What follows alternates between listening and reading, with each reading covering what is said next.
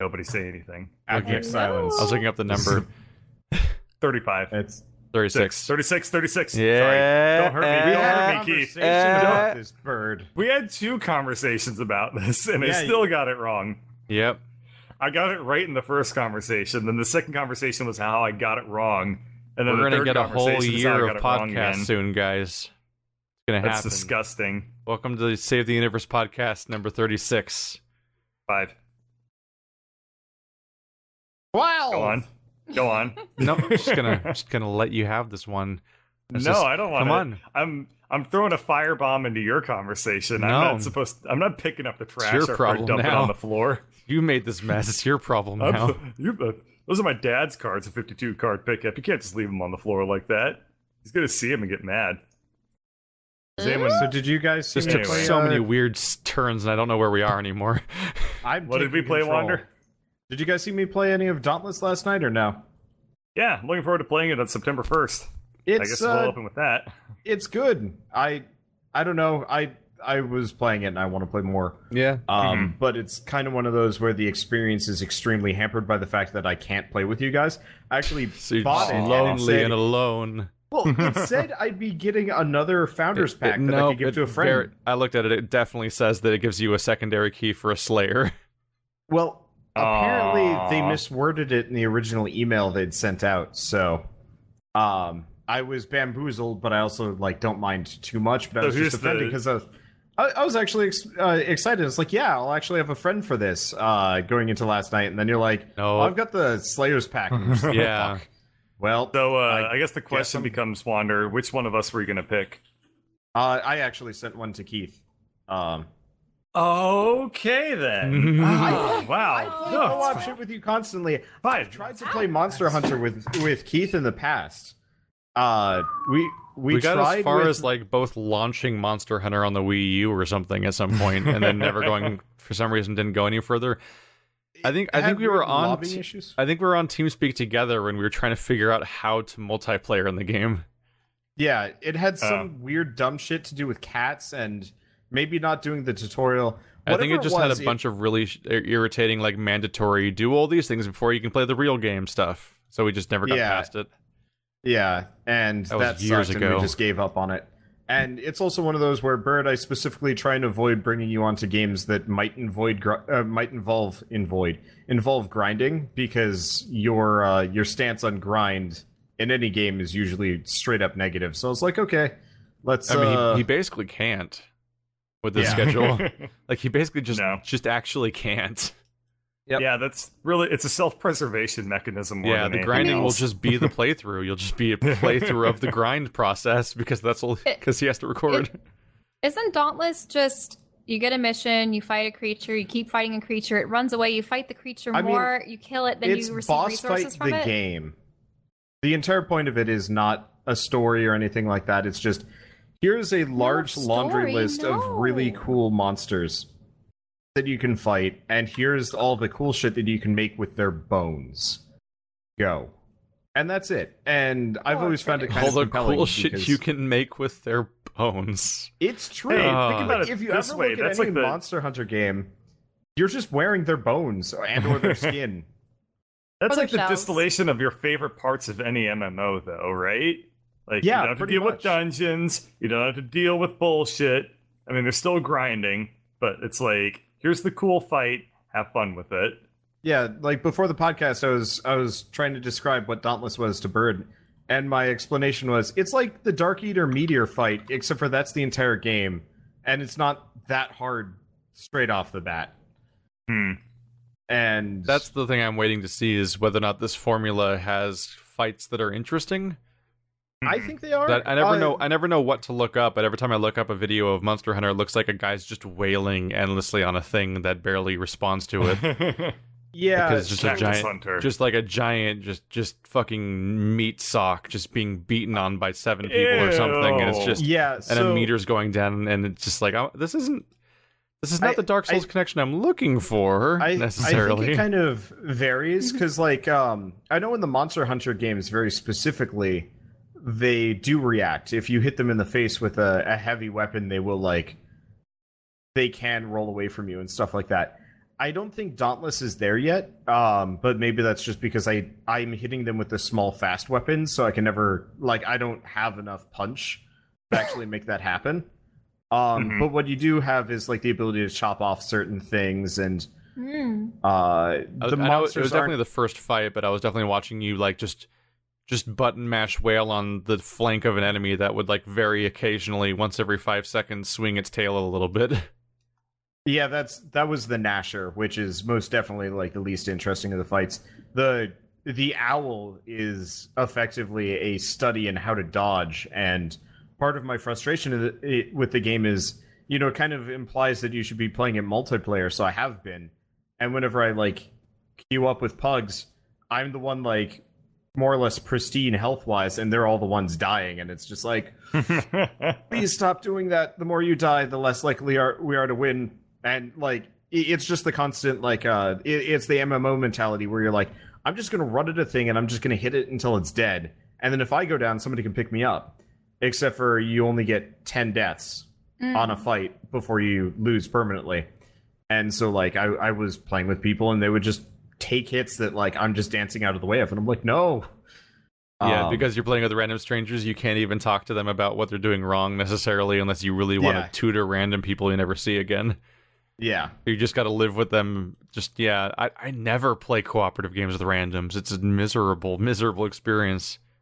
Yeah, if I play it again tonight, I'm probably just going to try and uh I'm just to try and go it solo. I was just afraid of solo cuz some of those monsters are like beefy and some of their hits are like really hard to avoid cuz sometimes they'll like clip you with a hand and then hit combo you with like two more hits and then you're down. You're like, uh, I don't know if I can do that solo. Um I remember playing TF2 a, a long time ago, and uh, there was this one mission I played through where uh, there was this one guy in the voice chat who wouldn't let anybody else in the team talk if they had a microphone. Like if you started saying something, he'd be like, "Shut up!"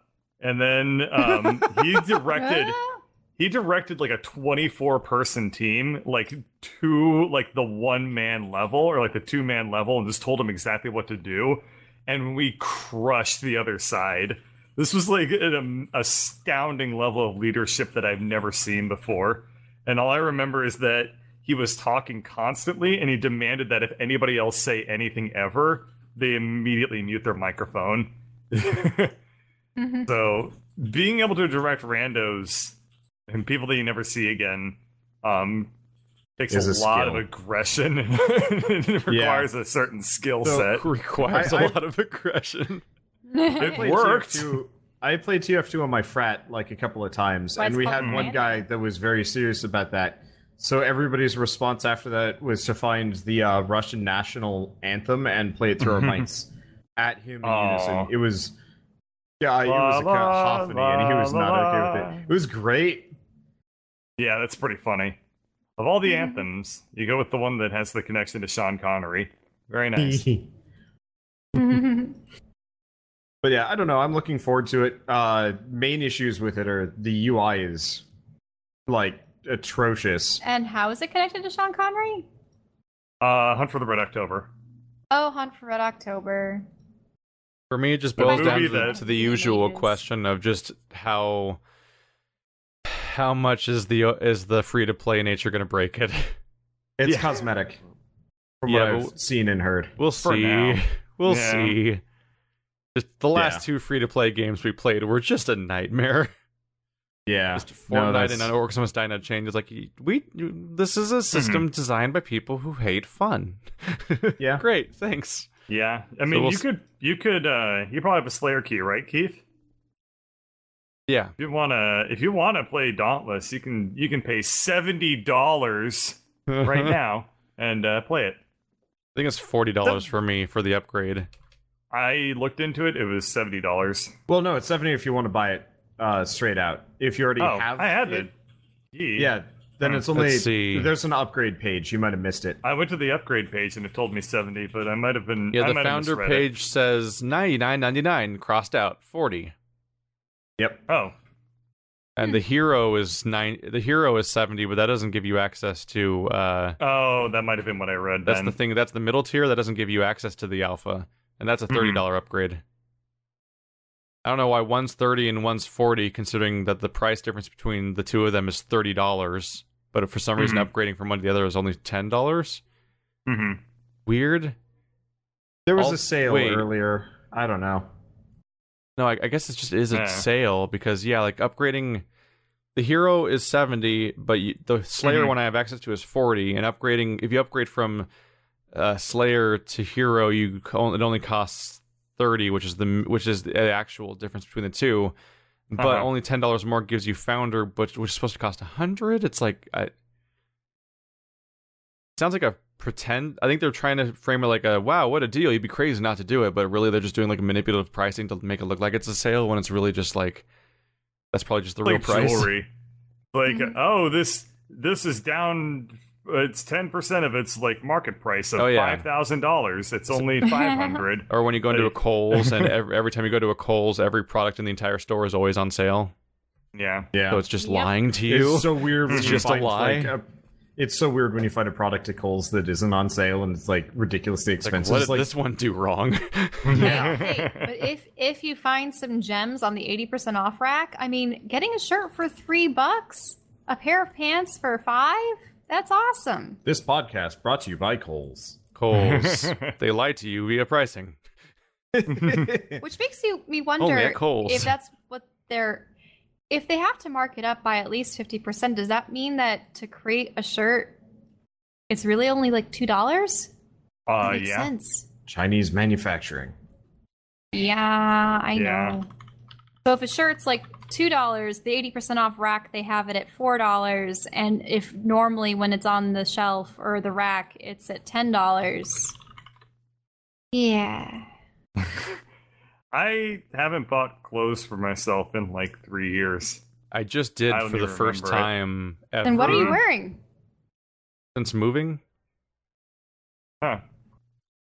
I just Bird yeah, just lives off of a supply of free shirts given to him by various tech companies and talks. That was me in college. It worked great. a considerable Yeah, amount of my wardrobe I, has uh, been band shirts and gift shirts. right now, I'm wearing mo- I, most of my t-shirts are ba- are band t-shirts. I'm wearing a Nightwish t-shirt right now. This is a uh, uh, there's a story behind this shirt, but it's a really boring one, so I'm not going to tell it. I'm wearing a wearing handsome now? furs t-shirt. Metroid shirt. No, Oh. Hollow Knight shirt. All night. I'm wearing a carbuncle. Yeah, most of my shirts are from Yeezy from AGDQ. Yeah. I have a weird list of variables leading to this shirt, which is that I subscribed to GameFly, and GameFly used to give you free songs for some reason. They might even still do Oh. it, but I haven't looked at them forever. So you, they would be like, "Here's five songs from five different indie bands." I'm like, "Why is this part of the service? I don't understand." It's GameFly.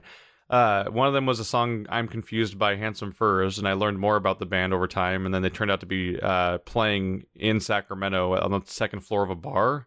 So I just went, and I just got a Mhm. shirt and both their albums. I'm like, okay, this weird set of specific variables. I went with a friend. We slept through the other two bands' con- performances because they were both garbage.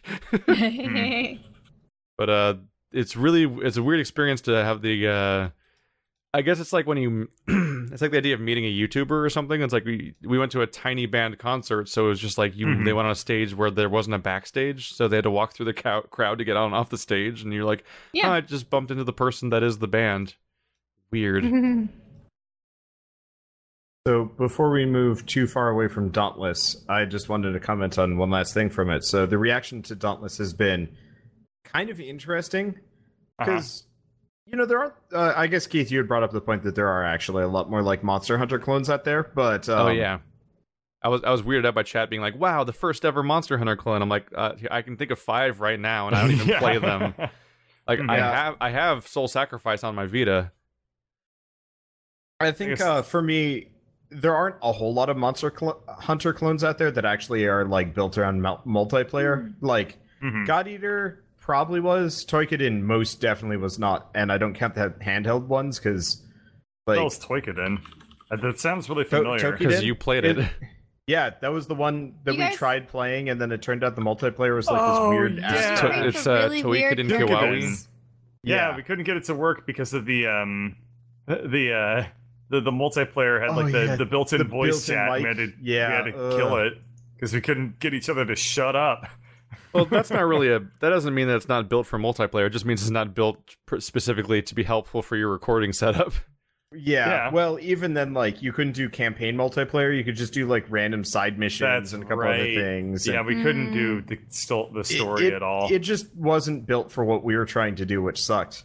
Uh-huh. Um, but so Dauntless is at least you know kind of trying to do what Monster Hunter World is going to do.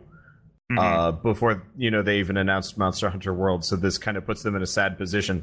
But it's just fascinating for me specifically because a lot of people have been looking for you know kind of more Monster Hunter games that are a little bit more accessible and not on handhelds or whatnot. Mhm. And the reaction I've seen is mostly positive, but there's a lot of people that are absolutely livid that it's not good enough.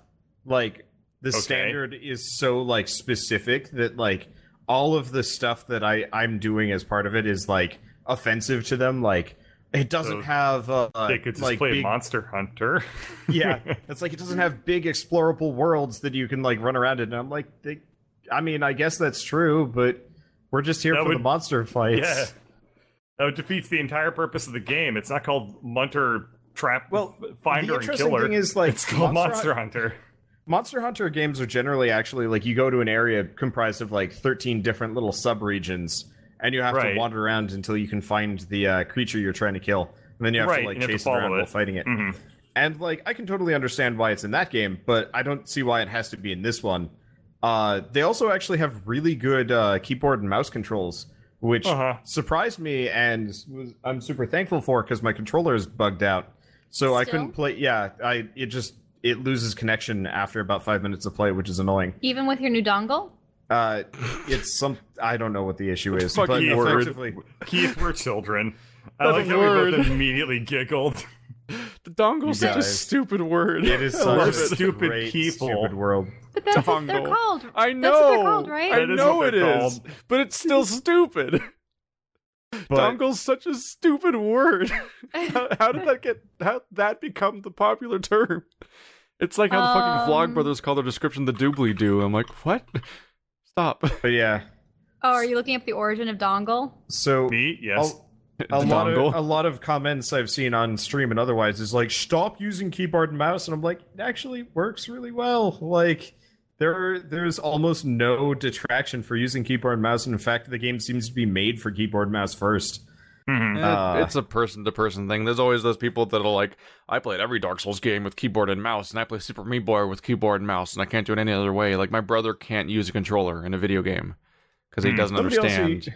Also somebody also used uh, my dauntless video as an avenue to attack me for getting them a virus because they couldn't figure out how to download guild wars 2 correctly Wait, What? What?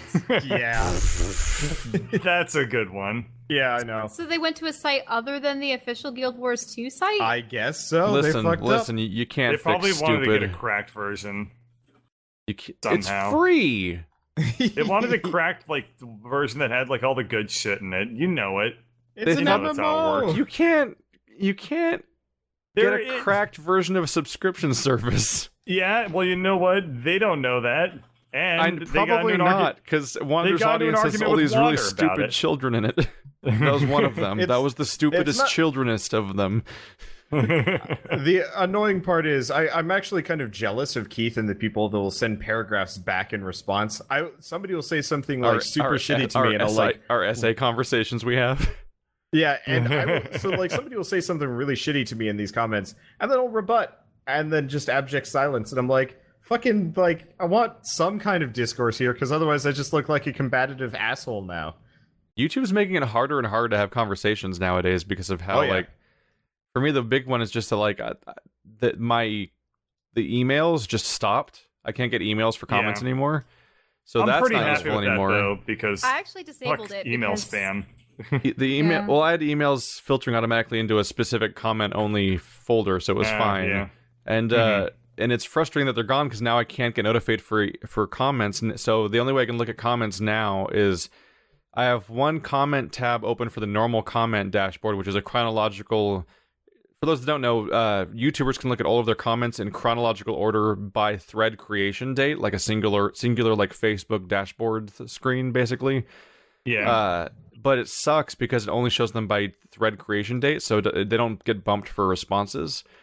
So the other thing I can do is I can look up first. I can try to keep track of responses of conversations I have by having a separate tab open where I have a constant search for Keith Ballard as the thing because then it shows every single uh, comment that I've responded to because it's searching for my name. But even Uh, then, that's uh-huh. still chronological by creation date, and I still have to scroll awkwardly this this whole page to try to see if a response has happened or not. Like it's just, as far as I can tell, there's no notification system that you can set up that specifically will res- show you when responses to your comments happen, well, without uh, No, believe it simultaneously showing. Yeah, and like we can't do it, point- and we can't put it on general mode because we get like hundreds of comments a day. So like we literally always have notifications and Yeah. there's no YouTube doesn't have a useful comment system where you can actually like check them one by one like an email inbox. So the moment you open it up like once, they all pretty much are like checked, and that's it. If you Mhm. remind me after the podcast, I think I actually know how to get you your uh, emails back if you want them. Everything's a Um, mess, and I'm scared. Yeah, I think part of it is most large YouTubers don't really read their comments because it's un- unsustainable to do so. yeah, yeah, oh yeah. When a Oh, large yeah. YouTuber says It's they read all their comments every single time, all the time, they're literally lying to your face. it's not Yep. possible. YouTube's no- the interface alone does not allow it. The tools don't even exist to know where all the comments are happening all the time. Yeah. Uh, it's just not reasonable. Uh, and yeah, no, we can't get the comments back, uh, the emails back. Wonder because what what happens? I eventually just dis- disabled them because what, what I was doing is I was getting like five emails a day. Mhm. So like it was giving me like a couple of them and ignoring all the other ones, and that like it's just so it was just genuinely broken. So after about a month of only getting like a handful of uh, emails a day, which is just a random grab bag of nonsense and not re- not reliable, I finally just disabled it because it just wasn't helping. Have Like, you oh yeah, you got, you got 200 more comments. Here's three. Uh, you, my own, my most common source of more scrap mechanic is Wanderbot. Actually, he's he, the he only comments on one. mine too. He's the only one actually that ever does it. I Bird put up his 3,000 subscribers special. And Mhm. because I can't congratulate people, because I never know what to say, play more Scrap Mechanic.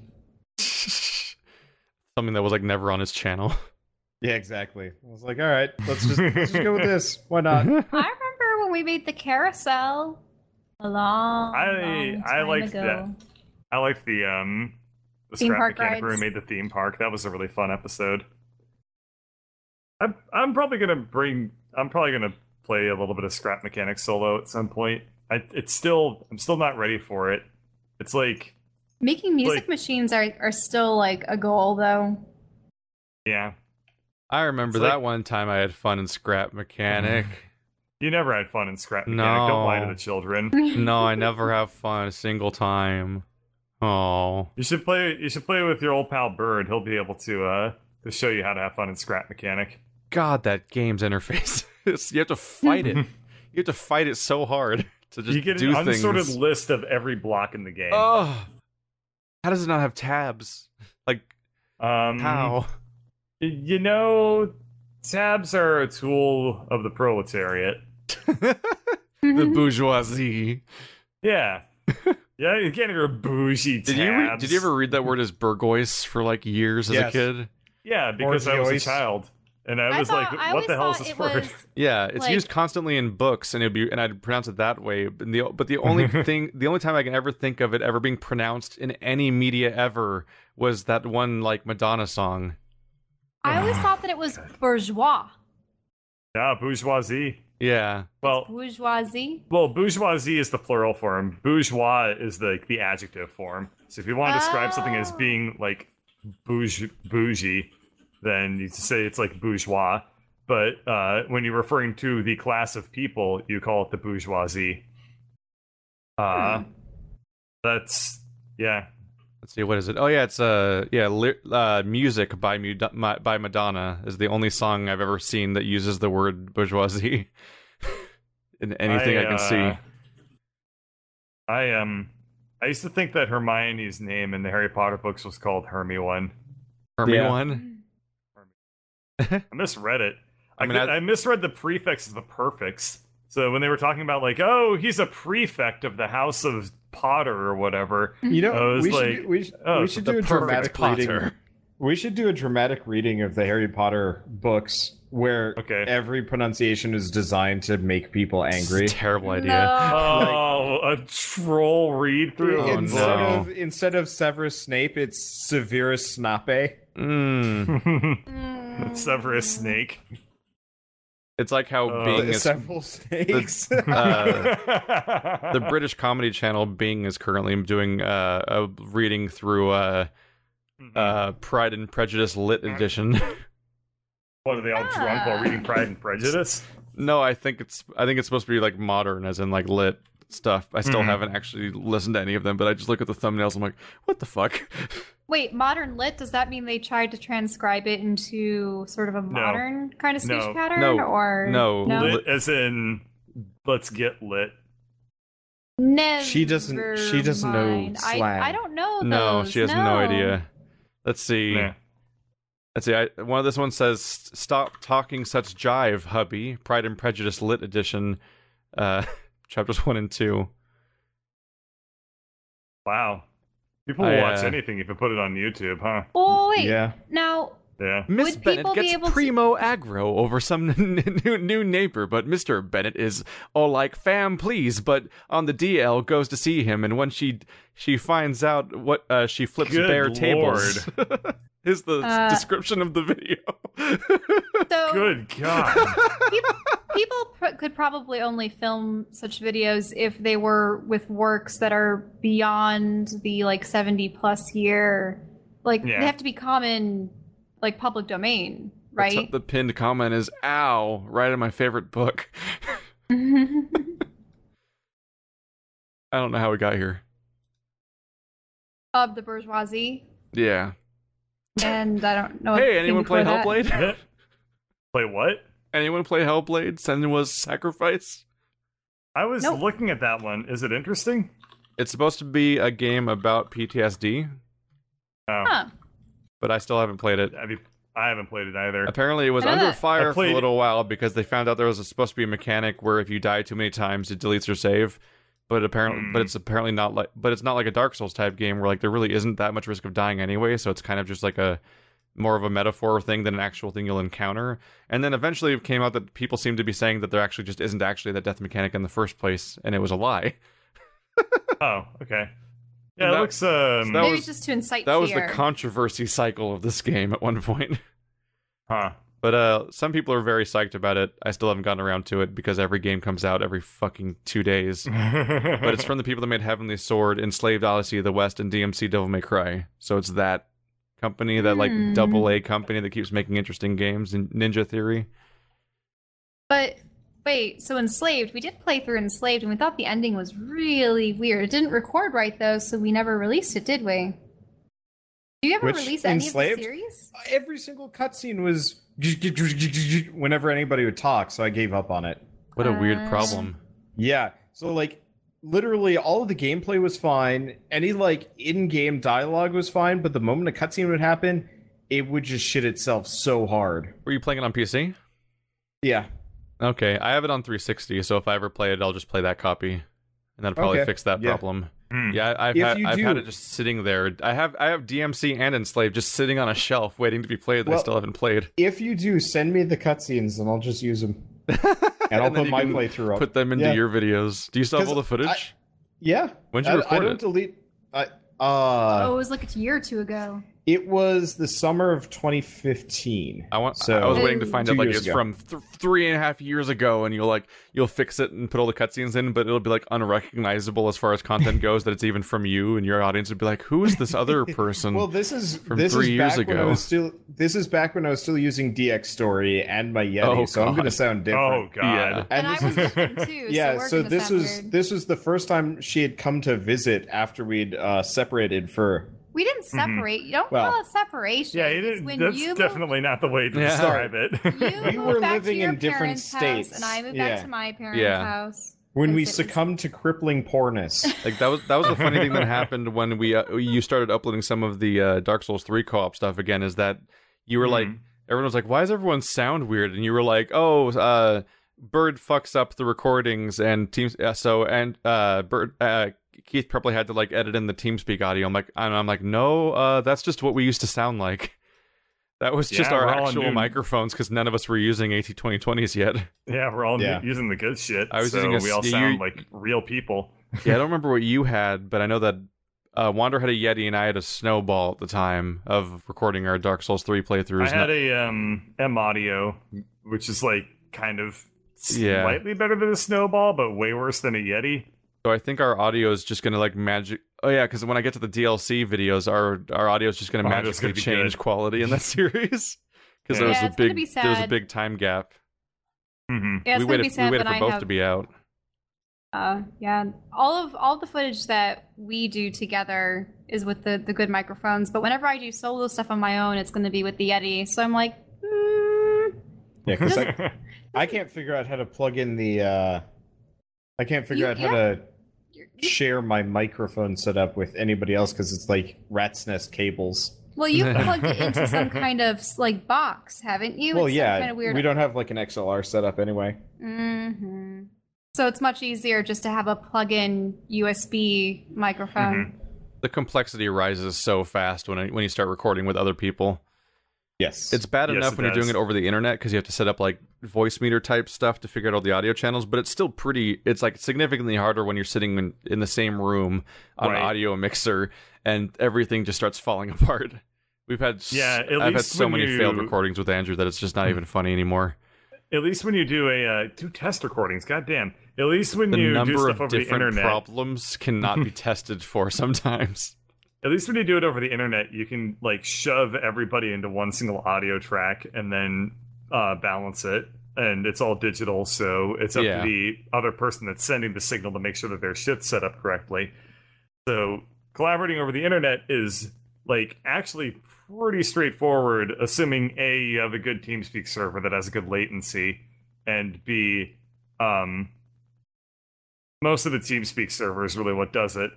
You're just Uh, adding more stops. You're just adding more steps on top of the normal solo stuff is the main difference. effectively yeah when you are playing with other people like uh you you have to physically have like a separate microphone for them Yeah. and that's like difficult enough and you have to figure out how to balance them and then how to do how to post process Right. the audio because no two people ever sound like they're the same volume ever Mhm. period forever like we had a, we had a session where we had uh we recorded like two hours of ukulele to find out that there were encoding errors where the whole video was fucking up then to only try to fix that problem then start a new recording session where the second recording session one of our uh, xlr cables just died midway through and no one knew like that kind of Ah. shit just going wrong where it's like come on we we've been here all day and a cable everything's just everything's just kaput. Like we just get Yep. nothing out of the experience. Kaput. Poopy. That's not funny Sounds great. I'm offended. How dare you? I beat, That's I not beat funny. Sundered Wander. Yay! oh we're gonna hmm. talk about sundered again all right i'll be right back Ah, that last zone is not good. ah here we go Uh, yeah, the you mean the third area or the like the third area lead up to the last boss? Yeah, it was. The Well, entire zone is full of instant death traps that make you reload the entire. Like you do the, like the one minute loading time that's way too long for a 2D Yep. side scroller, and then you have to re-explore the whole place again, only to maybe fall off the same spot again because it's like weirdly hardcore platforming with with a, a permadeath like a semi permadeath system that throws you back. It's not permadeath at all, but it it re it re randomizes the map again every single time, and it's just a nightmare. yeah, One of them's I a didn't have gauntlet that where problem as much. Oh, you know what? You went. uh You went resist, didn't you? Yeah. I have none of your mobility tricks that you apparently have. Yeah. So I had like slow fall that I could actually use to climb walls freely. Nope. I eventually became Spider Man. Wait, did Wander succumb to the? Oh yeah, I went Oh, yeah. full. I went full Eldritch like horror person. That was great. The uh, last Um, boss. how many was not tentacles okay, did though. you gain He had a lot of Uh, tentacles. he could turn yeah, a into lot like a, a, a silhouette gargoyle. no, Yeah. like I had no mobility tricks of any real kind, and the game was obliterating me. And like, what really was brutal in particular is that like in two of the zones, uh, was it one of them has those weird like tentacle thorn briar monsters that sit still, but they shoot a billion like thorn Yep. tentacles out and just fill the screen with damage. and like Those they, they- things wreck me too. and like the the thorn tentacle knocks you back in addition to doing damage and one of them can send out like five of them but when you get into the gauntlet area that they're in that zone is like hey you want 30 of these enemies at once so at some point the entire screen is just covered in damage and you're like i don't know what the game wants of me i don't know what it wants like you can't fight them all because the, da- the, the it's so damaging and the screen's so covered in damage that you cannot fight back and they also respawn almost instantly so you're just fucked but you can't run past them because they're vertically above you and they just knock you back down because your character can't go up fast. You can only jump back and forth over and over again. And that's all, your only mobility is to, for climbing up a Mhm. chute, and they'll just knock you back down. So like it actually feels basically unplayable, and you just have to get lucky. Whereas yeah, if you do the embrace path, you just have tricks that let you get past that kind of stuff. But I did not at all. So it was Yeah. a nightmare. And then the other one is there's a whole area that's full of the flying tentacles, octopus monsters that have like heat vision, but like they shoot a Mm. giant super mega flamethrower that covers up like a fifth of the screen just from one attack. And the game's like, hey, you want 20 of those ones now? And it's like, the screen is just fire. I Yeah. can't find my character on the screen. it was genuinely an issue where like, oh, where's my character on the screen? Oh, he's falling to his death. I I didn't know I, I didn't even know that was where I was. like there's a lot of issues of like screen shake and obs- obfuscation of visuals where you just can't tell where you are in the game and what and how to do things. It was a neat game made by some cool designers from like a a conceptual standpoint, marred by actual like terrible design. Yeah. Oh, I'm looking at your final boss fight, which is quite different from mine.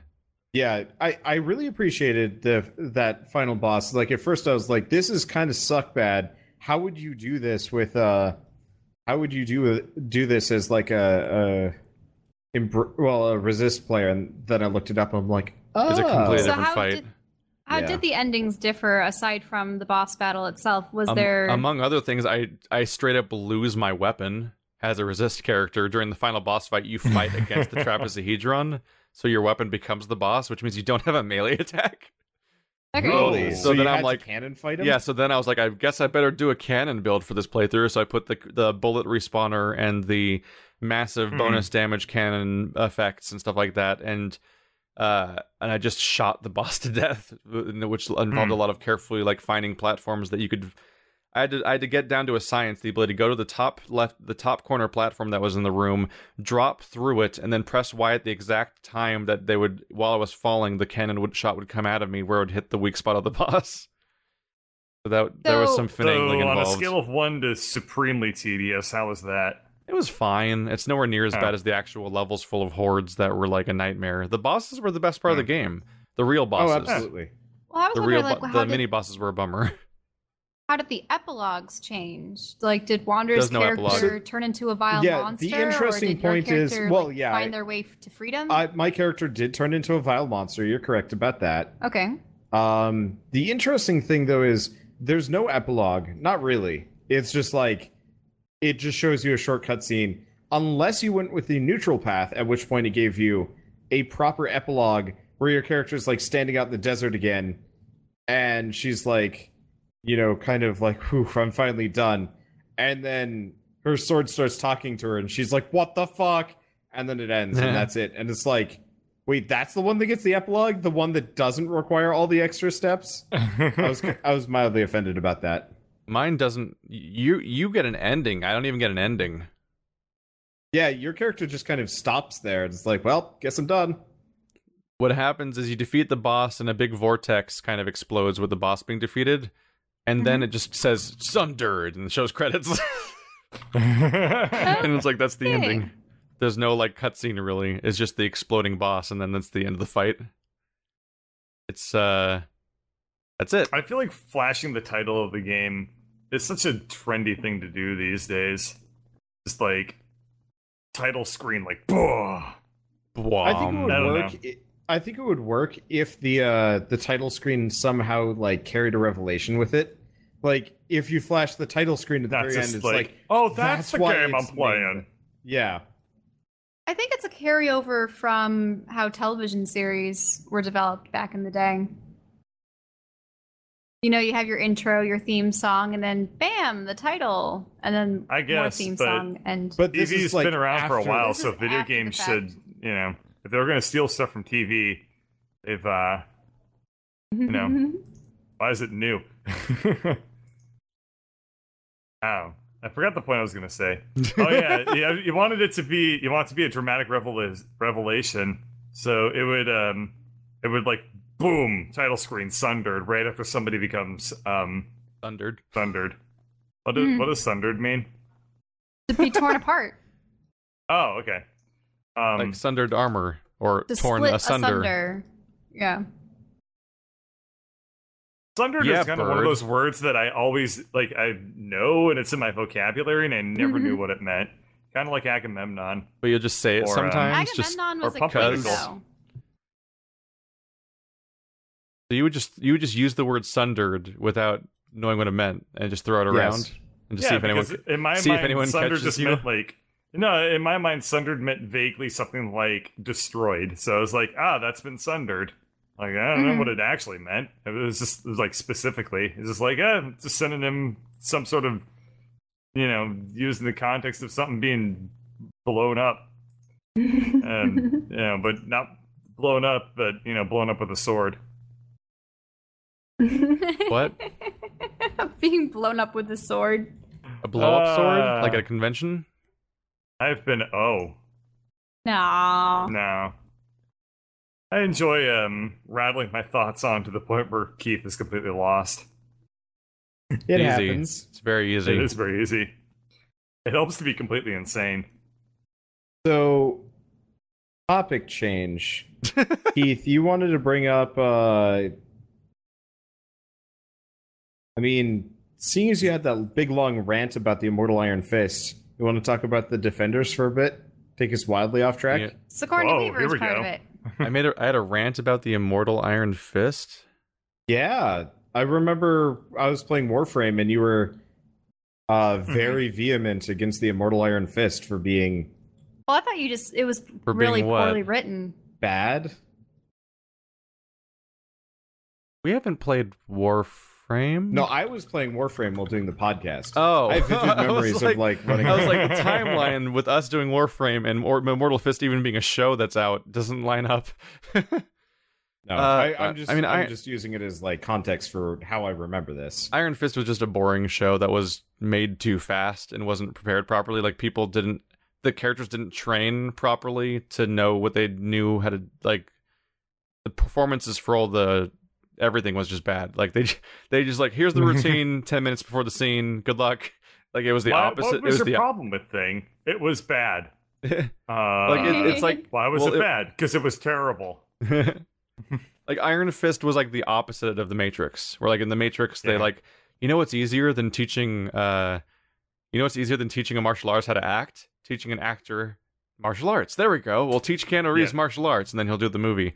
Uh they basically didn't teach the protagonist martial arts and they the actor just like did a little bit of practice before each scene to try to sort of set it up and like it's all, all the fight scenes are super awkward and unconvincing and all but also like the immortal fist character iron fist is what he's called. Shit i'm like you got you infected me with immortal fist.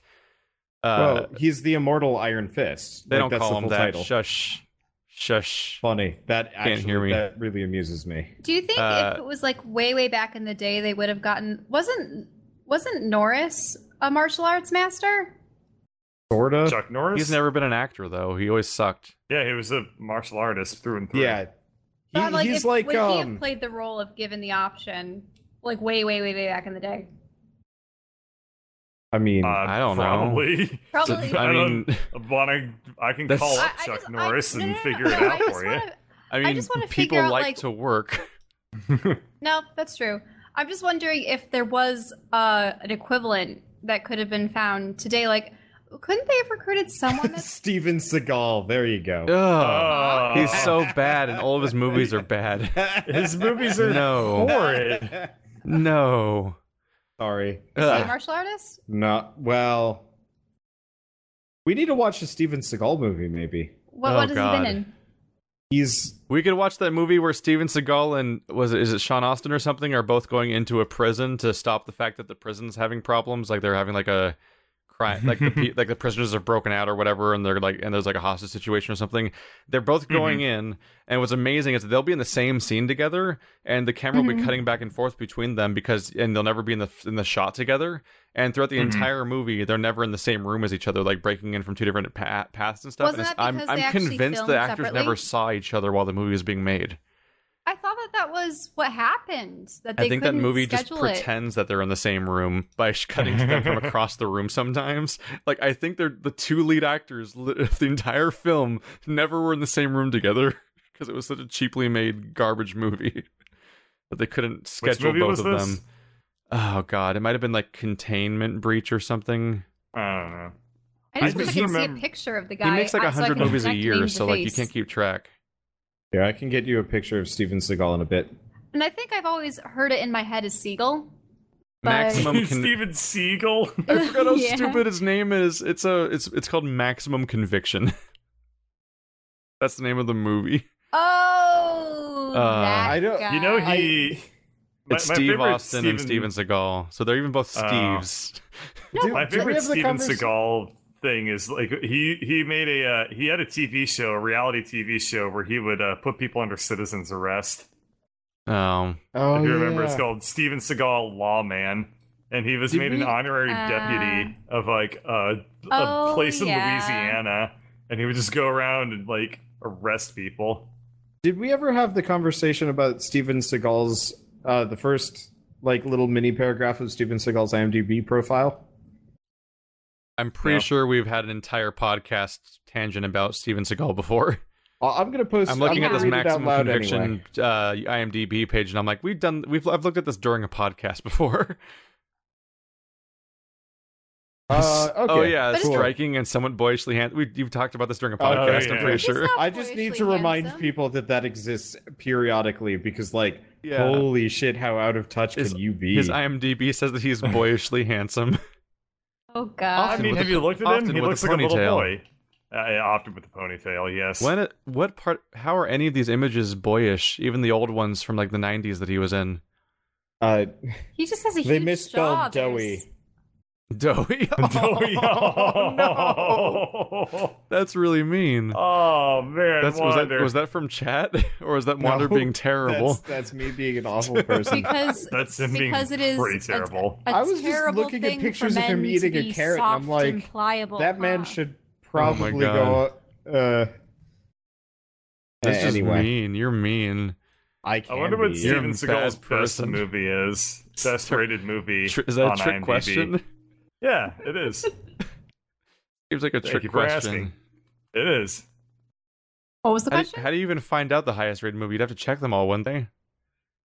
I got time. Is is Rotten Tomatoes being like DDoSed right now? I couldn't look up. I couldn't look up Steven Seagal on Rotten Tomatoes, which is easier than trying to check the IMDb pages. Even I though just it's not looked the up same the thing. latest Steven Seagal movie that has a rating on IMDb, three point eight. oh my god. That that's that's bad. Oh, I want to point out that when you look at maximum conviction, it's like pe- on IMDb it's a 4.9, and it's like people who like this also like this movie, Force of Execution. Really, who names these? It's a 4.6, and it has Steven, Steven Seagal Seagal and Danny does, Trejo. dude. He's the producer for all of these movies. These names aren't okay. like they they don't even try to name these movies. Here's a re- here's a movie called Mercenary Absolution Four. he just constantly plays a hitman or a bodyguard or a Yeah, exactly. bruiser, doesn't he? Born to Raise Hell. Driven Yeah, I to was just looking at Born to Raise Hell. He was the producer for that one as well. Uh, A hardcore Interpol agent is assigned to an Eastern European task force to target gun trafficking and dope running through the Balkans. It's While interesting. investigating a Russian gun dealer, his team has gotten a bloody street war between a gypsy gang and the Russians, leaving one task force member dead. It's- wow, it's They sound like interesting- the worst cops. It's interesting to know that there's an actor who's made an entire career out of being the discount DVD at a gas station.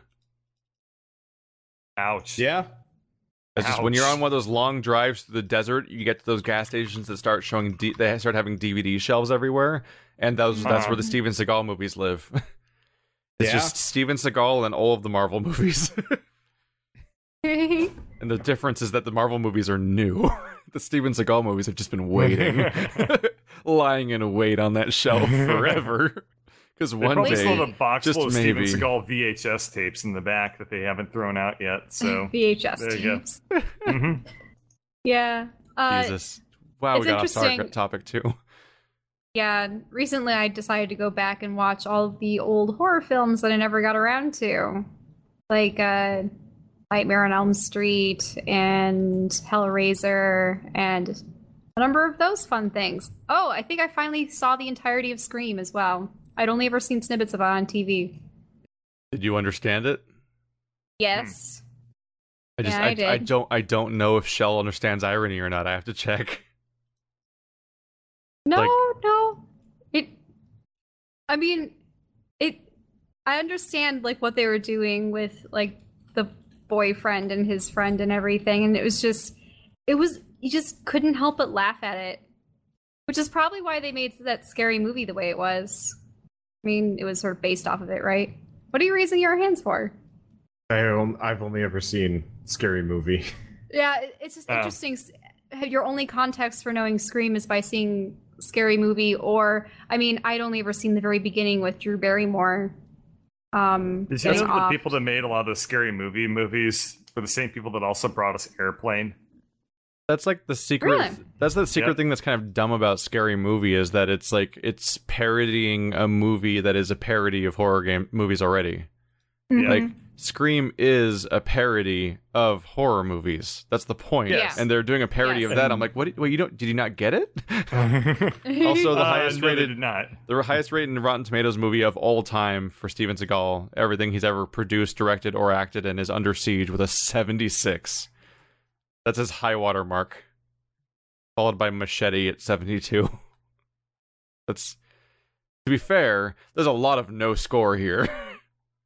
he has a long career of just people just not reviewing his movies and just not bothering. Well, well, I mean, to to review the movie, you have to watch it. So There's a real movie called Agency of Vengeance Dark Rising, Dark Rising 2 Summer Strikes Back. Summer Strikes Back. Yep. What does that hmm. mean? I don't know. The season can't punch you. I don't know what words mean. So Unless the Steven Seagal topic- plays a guy named Summer. Summer knows what you did last summer. That's stupid. yes. So we were It's just talking about- The problem Yeah. is if we start talking about the Marvel universe on their Netflix series, isn't that going to get out of hand too, like the other one? If you talk about Marvel, There's I not- will peace out because the last Marvel movie I've seen was Iron Man. There's nowhere near as as much Netflix Marvel as there is movie Marvel though, because the new Mar- like two or three Marvel movies come out every year. So it's just like Yeah. multiplying what how much crap is going on in their universe. Whereas, I did uh, see Suicide Squad. That was a pretty good Marvel oh movie. Oh God, Uh, but all of Netflix is just four Mar. It's all of Netflix combined is four different Marvel shows that combine into one Defenders. It's just Iron Fist, Luke Cage, Jessica Jones, and Daredevil. Of which, Oh, and of those four, people knew who one of them was before they started coming out. That's, Okay, that's so- probably because of Ben Affleck. Have Yeah. they ceased the other series then? And What other series? Wait, well, what were we talking about? Were we talking about Suicide Squad or were we talking about the Defenders? But we were talking. Uh, we nothing. almost kind of sort of not really you guys were talking about, the Ben Defenders. Affleck, so I'm like, wait, but he. Wander asked me he's in the about DC Defenders stuff, and then in the pro- before I could even get anywhere into it, we everything deflected as hard as possible away from it. Is basically what happened, Yep. Right, and because That's so we right. So wait- basically never talked about it. So what you're saying is the Defenders has Luke Cage, Daredevil, and a couple of the other uh, So characters they, that they made have one season for four different uh, Marvel characters on Netflix, and they Right. made they actually made two seasons of Daredevil. So it's the exact same formula as the movies, where they made two Iron Man movies, but one of everybody else before the the Avengers movies. Uh, the Avengers movie came Oh. out. Uh, now they're doing a Defenders, which is literally like New York version of the Avengers, and it's just those four. Sh- it's just a scenario that brings those four characters together for a season. And man, the pacing's fucked. It's so Uh-uh. bad. Like I have, I've only watched two episodes so far, so I can't re- I talk about the quality of the show. But the first two episodes is nothing. It's just nothing. Like I, and uh, uh this is the problem I talked about with Wander and you about the idea of like what was going to happen when they get around to making Infinity War when they have all Oh. the, the oh. this ridiculous cast. Like, how do you juggle all those characters? And Mhm. the the defenders' answer is that they don't.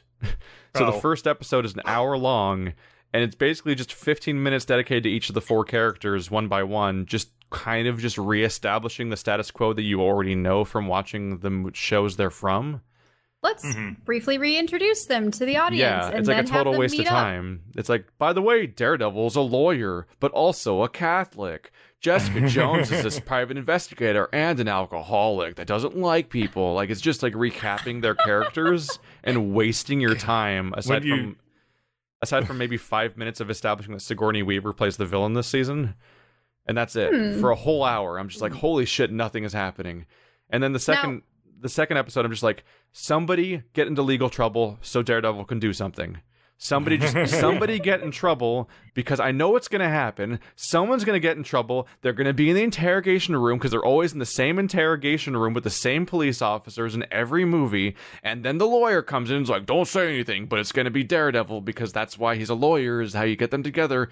Somebody do something wrong. And I'm just waiting for like an hour, and then literally the last happen. shot of the second episode is Daredevil being like, "Don't say anything," like on Jessica Jones walking in like, uh, like to be your lawyer, and I'm like, finally the show can start after two hours. It's like you know that you, you know that like you know that Avengers and Civil War were like over by now, right? Like they're only like two and a half hour movies. Why did it take two hours? To do the basic setup with only four characters. They only have four heroes. Why'd this take two hours? The pacing's fucked.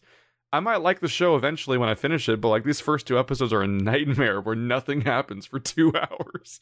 And sometimes that's the all like the time that viewers will actually give a series before they're like, maybe I don't want to watch it. Like the pilots are supposed to be hooks. I'm a walking dead audience member saying that this show has pacing problems. it's a disaster. Wow. But we'll see. We'll see if it gets better over time. I, I just want to see more Jessica Jones, so that's enough for me, so I'll just keep watching. I recommend that season. If you guys like David Tennant, you should watch Jessica Jones. 'Cause he No, Oh, played- right, because he was. David they Tennant was the tenth Doctor on Doctor Who, and he's a really Right. just an, an amusing actor. And he plays the Purple Man in Jessica Jones, which is a uh, Hmm. a villain that can just tell people to do stuff and they'll do it. And he so he's a Ah. total like entitled piece of shit that has no value assigned to like human life, and like he will no just do can tell him horrible no. things. Like he like like he he he'll just walk into somebody's house and just become a member of the family and just order people to do whatever he feels like and like if the kids annoy him he'll just order them to go stand in the closet and he'll just maybe forget to ever tell them to come back out and they'll just stand there until somebody Uh. finds them basically and like stuff like that like he's a terrible human being and uh it's a really fun counter for a character because Jessica Jones is a private investigator where her only power is super strength and that's it like Mhm. she doesn't have like a big long list of flashy powers she's basically just going around and investigating things and her counter is a villain that can just tell people to do stuff including her so like it's a What? it's an enemy that completely disarms her abilities entirely in just Hmm. season one Well, I, what are like the limitations of that ability if he's not concentrating on that person? And you just said that he could so forget that, that's someone's that's there. what the that's what the show is about is that they have such a problematic uh, villain to deal with that they have to like analyze all the vectors of like how his power works and what and figure out if it has limitations because otherwise how do you deal with that like how do you stop that sounds that? like it'd be really interesting. it's a really good I, I had so much fun with jessica jones Mhm. that was a really good season and so was one and a half seasons of daredevil first season the first season has Kingpin played by what's his name, the best one of the best actors ever. Uh Daredevil oh, uh, Kingpin um, Steven Seagal. actor. Fuck you. Uh Vincent D'Onofrio plays Kingpin, Yeah, which is like a fantastic choice. And then in season two, uh Jon Bernthal plays the Punisher. So, like Oh. it's a ridiculous But- cast. But then the second half of season two makes the mistake of remembering Elektra exists, and she's a terrible character in all incarnations, as far as I can tell. So the whole second season is garbage. The second half of the second season. Is Kingpin still like a very large, corpulent kind of guy, or did Yeah. they make him? Did they? Okay. No, he's a big guy, and Vincent D'Onofrio is a big person too. He's not he's not cartoonish sized because like Kingpin has impossible body proportions, in the cartoon Mhm. Because he's versions. got like tiny little legs. But like Vincent D'Onofrio is the guy that played the sugar water alien in Men in Black, and the like this is my water. rifle guy that kills himself in a in a Apocalypse Now. Mm. Oh right. He was start uh pile. Pi- Private Pyle? Uh, the pile. You're thinking of um, not Apocalypse Now. You're thinking of the other movie. Oh, you're right. You're right. Sorry, I was I was thinking of um. What the hell's it Uh, called? There's so many Jacket, movies about. Full Metal Jacket as the Yeah, I, one with I linked a picture. Yep. It, it's just so easy to There's to get so like, many. Vietnam It's not hard to look like. Kingpin vaguely. Just get a Mhm. broad, I mean, bald character or actor. You, you need to be broad, but I mean, who's got the proportions of where their pelvis is like seven times wider than their head?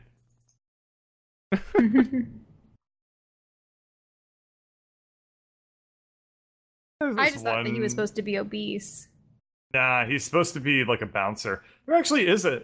Oh my god, I've actually seen a guy that looks like Kingpin in real life. He was uh, one of my friend's brothers. Uh, well, he was one of my brother's friends, and uh, he like had the exact same proportions as Kingpin, and I've never seen a dude like that.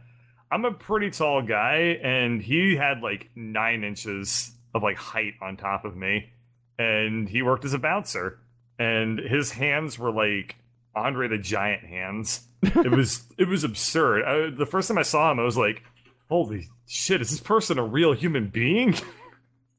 but yeah, like he basically like he he moonlit as a bouncer, and he said that the entire time that he's been a bouncer, he's never gotten into a fight because everyone is scared shitless of him, and they never start any trouble because they look at him and they're like, "Uh, never mind, I'm out." How tall am I? I am six two. So this person was like seven feet tall. About yeah. Jesus. My He brother's like w- six six. hmm That's Huh. about it. But he and he gets health problems already for being tall. I don't think this guy had health problems because he was extremely active because of his bouncer job. So he said like he was at the gym and running constantly because he wanted to be even more intimidating.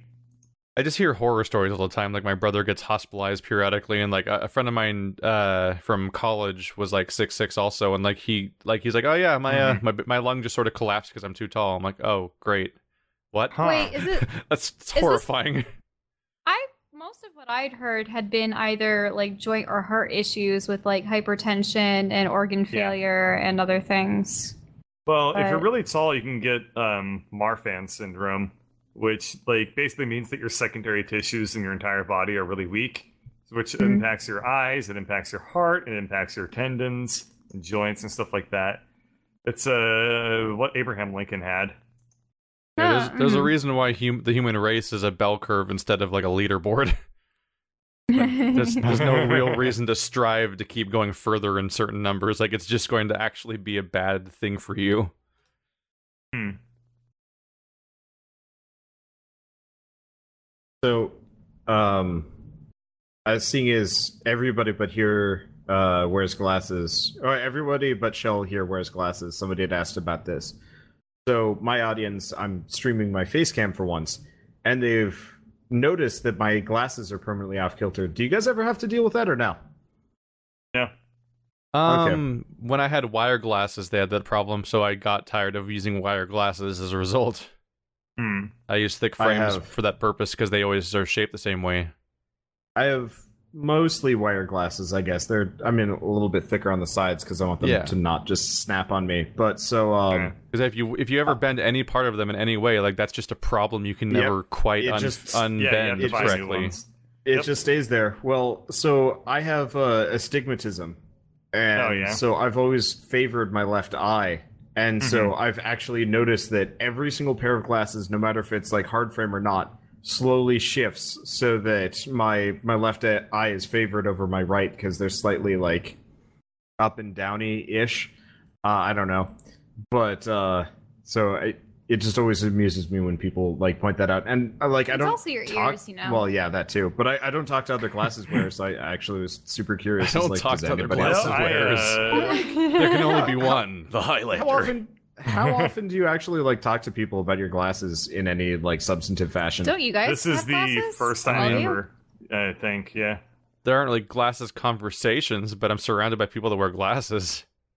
I don't. I I My- wear glasses. My brother and my wire mom wear glasses. One of my roommates wears glasses. My glasses just are everywhere. This pair is particularly like The guy overly with the tight. collapsed lung wore glasses. This pair is like overly tight, so it like doesn't move at all. But it also hurts like hell after the end of the day. Uh, so Andrew wears glasses. Mhm. I uh I'm looking forward to getting LASIK sometime in the next couple of years. My my prescription has been stable for a long time. I'm looking forward like, to a- the amazing future where they can give you a shot in your arm that fixes your eyes.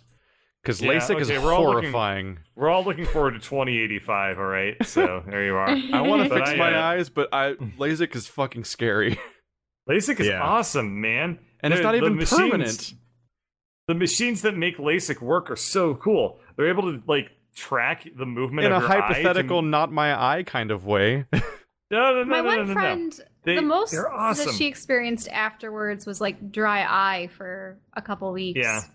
But It's the dry eye and they're like photosensitive, but like the the, the the machine has a camera in it that tracks the motion of your eye to make sure that the laser beam doesn't uh, Uh, like hit the wrong part of your You, eye. oh, you know, eye- like Dead Space like, 2. looks. Everyone's favorite segment from Dead Space yeah, 2. yeah, exactly. I have part. never seen but without the anything spike. from Dead Space 2 except for that segment, and I wish yeah, I had. so they made a machine that does that. So it'll track the way that your eye moves and just like make sure that it always puts the uh, laser it- beam where they want it to be. and only has a failure rate of you. Well, I mean, it didn't work in Dead Space, but you know, you don't live in in, order Dead to Space. fix in order to fix like glaucomas, they actually have to like sear a hole into the iris of your eye so that you Yeah. can have liquid properly like filter in and out. Keith and I your will not. Exactly. go for eye surgery after this conversation. Yeah, I mean, After it- this it's not like- conversation, it's not like the 1800s. That they you just don't like think I've thought like, about this already? They just took like one of those needle, like a sewing needle, and just heat it up over the stove, and then just like right in the eye to like get the glaucomas out. Every- Get 'em out. you gotta, you gotta, we'll fix, Everybody's the- immediately just like, "Ugh, never mind. we'll fix their blindness. We'll fix their blindness with leeches With on the eyes. With leeches, eye leeches. eye leeches. Oh god! Like, ever like seen- Steve-O. Have you ever seen Mhm. like those like cloudy areas with like the lenses and they have to actually slide them out of the inner layer of the eye and stuff? Nope. That that's a weird surgery. Why are we It's- looking at these things? It's things? cataracts. Yeah, cataracts. Yeah, yeah. You can actually like take cataracts out Point of of order. someone's Fuck this conversation. Sorry. So anyway, I'm looking forward to getting LASIK because my I don't like my glasses very much. They give me a headache. Um, and I wear them I- all the time, so ergo I have a headache 100% of the time I'm awake. And uh, my prescription is only a negative two in both eyes, which, for people who don't know, is an incredibly weak subs- uh, prescription. But it's also enough to make it so that you're useless without your glasses. so, It's like- so, Wander, how do you feel about Just neuromods? Um, Oh, we're talking about Observer now. No, No, no. in, in about Prey, you Prey. get neuromods as your skills in the game, and you get them by injecting directly through your eye. Yeah, Ah. It's a it's a two it's a thing that fits over your eye and sh- and shoots out two needles directly into your eye so that it can reach your like your brain and actually give you these skills by basically dialing them into your brain. It's just like horrifying to think about how often your character's stabbing themselves in the eye over the course of the game. But that doesn't make sense. Why would you why would you have the needles go into the eyeball in order to access to your brain unless it's all visual input that's Magic. like being programmed into your brain? yeah. This is we're talking about a video game here, Shell. The secret is Yeah. horrifying sci-fi magic tech. Yeah, Although it doesn't really Hmm. make that much sense in world either because over the course of the game you use like I think I use like a hundred neuromods or something, and the instructions for the neuromods say that you have to like put this thing over your eye for like five minutes per neuromod. And I'm like, that's I, I don't think I did that. yeah. There was one section where I was like gleefully fabricating about forty of them when I finally Yeah. got the blueprint for it. yeah, it's And really easy to do gleefully before when you're not thinking about it being a thing you inject through your eye. Yep. Oh, here's a lovely picture. I guess I'm just going to use a that picture of. Dead Space as the thumbnail for this pic- for this Uh. podcast at this point. It's a it's a bee on somebody's eyeball, and they're stinging it. Huh? Stinging an eyeball. That's that's got to be a Photoshop. Why are you looking up? You're looking at pictures of people's eyes being stung by bees. I thought it would gross you out more than make you question my sanity. What, like like the Japanese hornet, like going after somebody's eye or something like that? Like Oh, giant thing. those things are the worst. Yeah. Nah, it's a, it's no, a th- this conversation picture. doesn't bother me. It's just the the idea of mm-hmm. getting that surgery bothers me. Why? It's like how I can talk about sharks, but I don't want to be around a shark. That's the difference. So this conversation doesn't bother me at all. Oh, I'm just like, mind. fuck you and your eye surgery. no, never mind. I'm bored now. Then. my eyeballs. Yeah, you're not trolling me at all. Oh, okay, never mind. You can't just bring up like like like some people in chat try to just bring up sharks like I'm gonna be like set off. I'm like, no, it's fine. I understand what a shark is. I just don't want to. I just don't want to see one. Like be What's the in worst real life. surgery everyone's had to have? Uh, I've only ever had one surgery. Wisdom teeth. Wisdom teeth. Okay. Not a single one. I think they. yeah, he, I think is- they. he still has all his wisdom teeth. I'm pretty sure um, my jaw pops because of that surgery. Uh, that's due to jaw tension, but yeah. I, I don't, I don't yeah, think it happened sup- before the surgery. No, what will happen if is uh after that surgery, your jaw will be very tense because your body will be recovering from it, and you'll keep your muscles really tight. And if your muscles and your like jaw muscles, if if the muscles in your face are really tight, then it causes your jaw to pop when you open it. But if you like work on trying to relax your face and like do like facial relaxation exercises, Are which you are a telling real Keith thing, to relax? Because like you're gonna more or less have to mail him some teriyaki chicken I for that think- to happen. I think I've had maybe three in my life. Two were associated with teeth, one being the wisdom teeth. The other one actually, mm-hmm. it was a stubborn baby molar. my my my family wanted to get me braces in middle school, you know, so I'd be on track to having straighter teeth. And they're like, wait a minute, this is still a baby molar. I'm like, yeah, it doesn't want to fall out. And it, it there was literally no way this thing was going to fall out in the next like year or so. So they're like, okay, We we're going to dig it." it. out Yep. and force the, the adult tooth under it to come up by like tying a chain to it and slowly tightening it every time you go in to get your braces adjusted. Huh. Uh, and the, the good thing was, I actually had the same surgeon that did that procedure do my wisdom teeth one, and I wasn't under for that because having a family of dentists, it's just I like being aware of everything that's going on and asking a lot of questions and stuff. So, yeah, I had my I only had three wisdom teeth, but I had them taken out. I just had the novocaine that's used to like numb the surrounding areas. But other than that, yeah, I just got up and out and was perfectly fine. Yeah, my I think my brother and other friends Somebody took hates you right now what? Sorry. for your lack of dental Yeah. issues. What do you mean? Weirdest Oh. thing that I just did a Q&A right before this, and somehow they both went back to my wisdom teeth. Like they asked me, "What's the worst drug you've ever done?" And, and then you ask, "What's the worst surgery?" And they're- they're both the same event. Like the big, the worst drugs I've ever taken were from the surgery. I suppose, like, did you do laughing gas or something, or what did they give you? Laughing gas is completely ineffective. It's the most I tried that thing once ever. and I felt everything, Yeah, but I couldn't Yeah. respond. Laughing gas I is couldn't. pointless. No, they could they put they put me under with the whole like uh, they did the whole joke with you where they tell you to count and you don't ever actually reach the number they tell you to count to. I'm amazed at how I- fast that, that stuff puts you out. I so my worst drug I've ever taken was either that or the painkiller afterwards. I think it was just Vicodin or something, and I was like, I'm afraid of this because of House. The show Yeah, House told like- me that this drug makes you a drug addict. yeah, I don't like the idea of being put under. I mean, obviously, if it's a really, really serious operation that I'll have to go under for, then sure I will if I ever need that. But for that, I'm like, eh, I don't mind the drilling and the grinding and you know the yeah, I Mm. wouldn't. I wouldn't get myself put half. under for no, they like, they ripped my teeth basic out. dental whole. stuff, but like So you, you gotta were- get your yours put under for wisdom teeth removal. I have both of my teeth in a bag. Yeah, you can't. it- wisdom teeth removal is like serious oral surgery for a lot of people. You can't just like yank it out. Like you have to like dig into the gum line to extract. Yeah, I had it. uh, and- Mine so, were af- so af- impacted. after I came they out of that. it, all I did was take one Vicodin that day. then never Mhm. again. And I just gave the rest of them to my dad for his sciatica. Uh huh. Like, here, you have actual pain problems. I, they give me a whole bottle, and I'm like, fuck do I do with these? I'm already over this.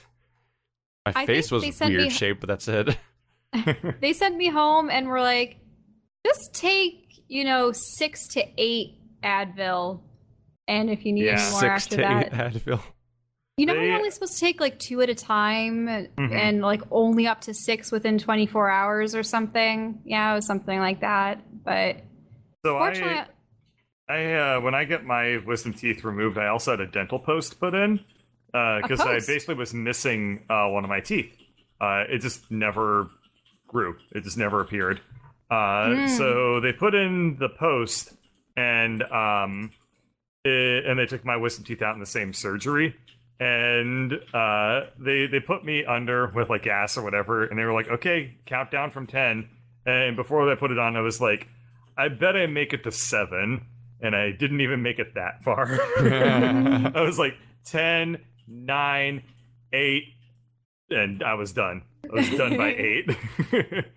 actually, I Okay.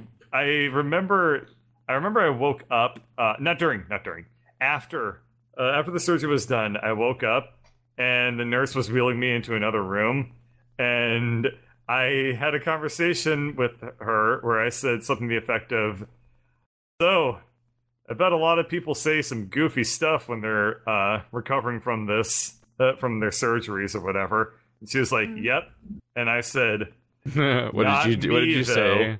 I said, not me though, and then I passed out again. so I stuck to my word. And also broke my. I broke my word and stuck to it at the exact same time. anyway, so in the post uh, recovery period, uh, they gave me Vicodin. Uh, I took one Vicodin, and I was like, "This is way too strong for the amount of pain I'm in. I'm just gonna tough it out." And I didn't take any more of the Vicodin, and um, but I was wrong about that because a Uh-huh. couple days later we discovered that I was allergic to uh, titanium. oh, The post that they put in was made out of titanium. Oh, Wait, No. how, can you, how can you be allergic to titanium? Titanium's It's like pretty rare. hypoallergenic.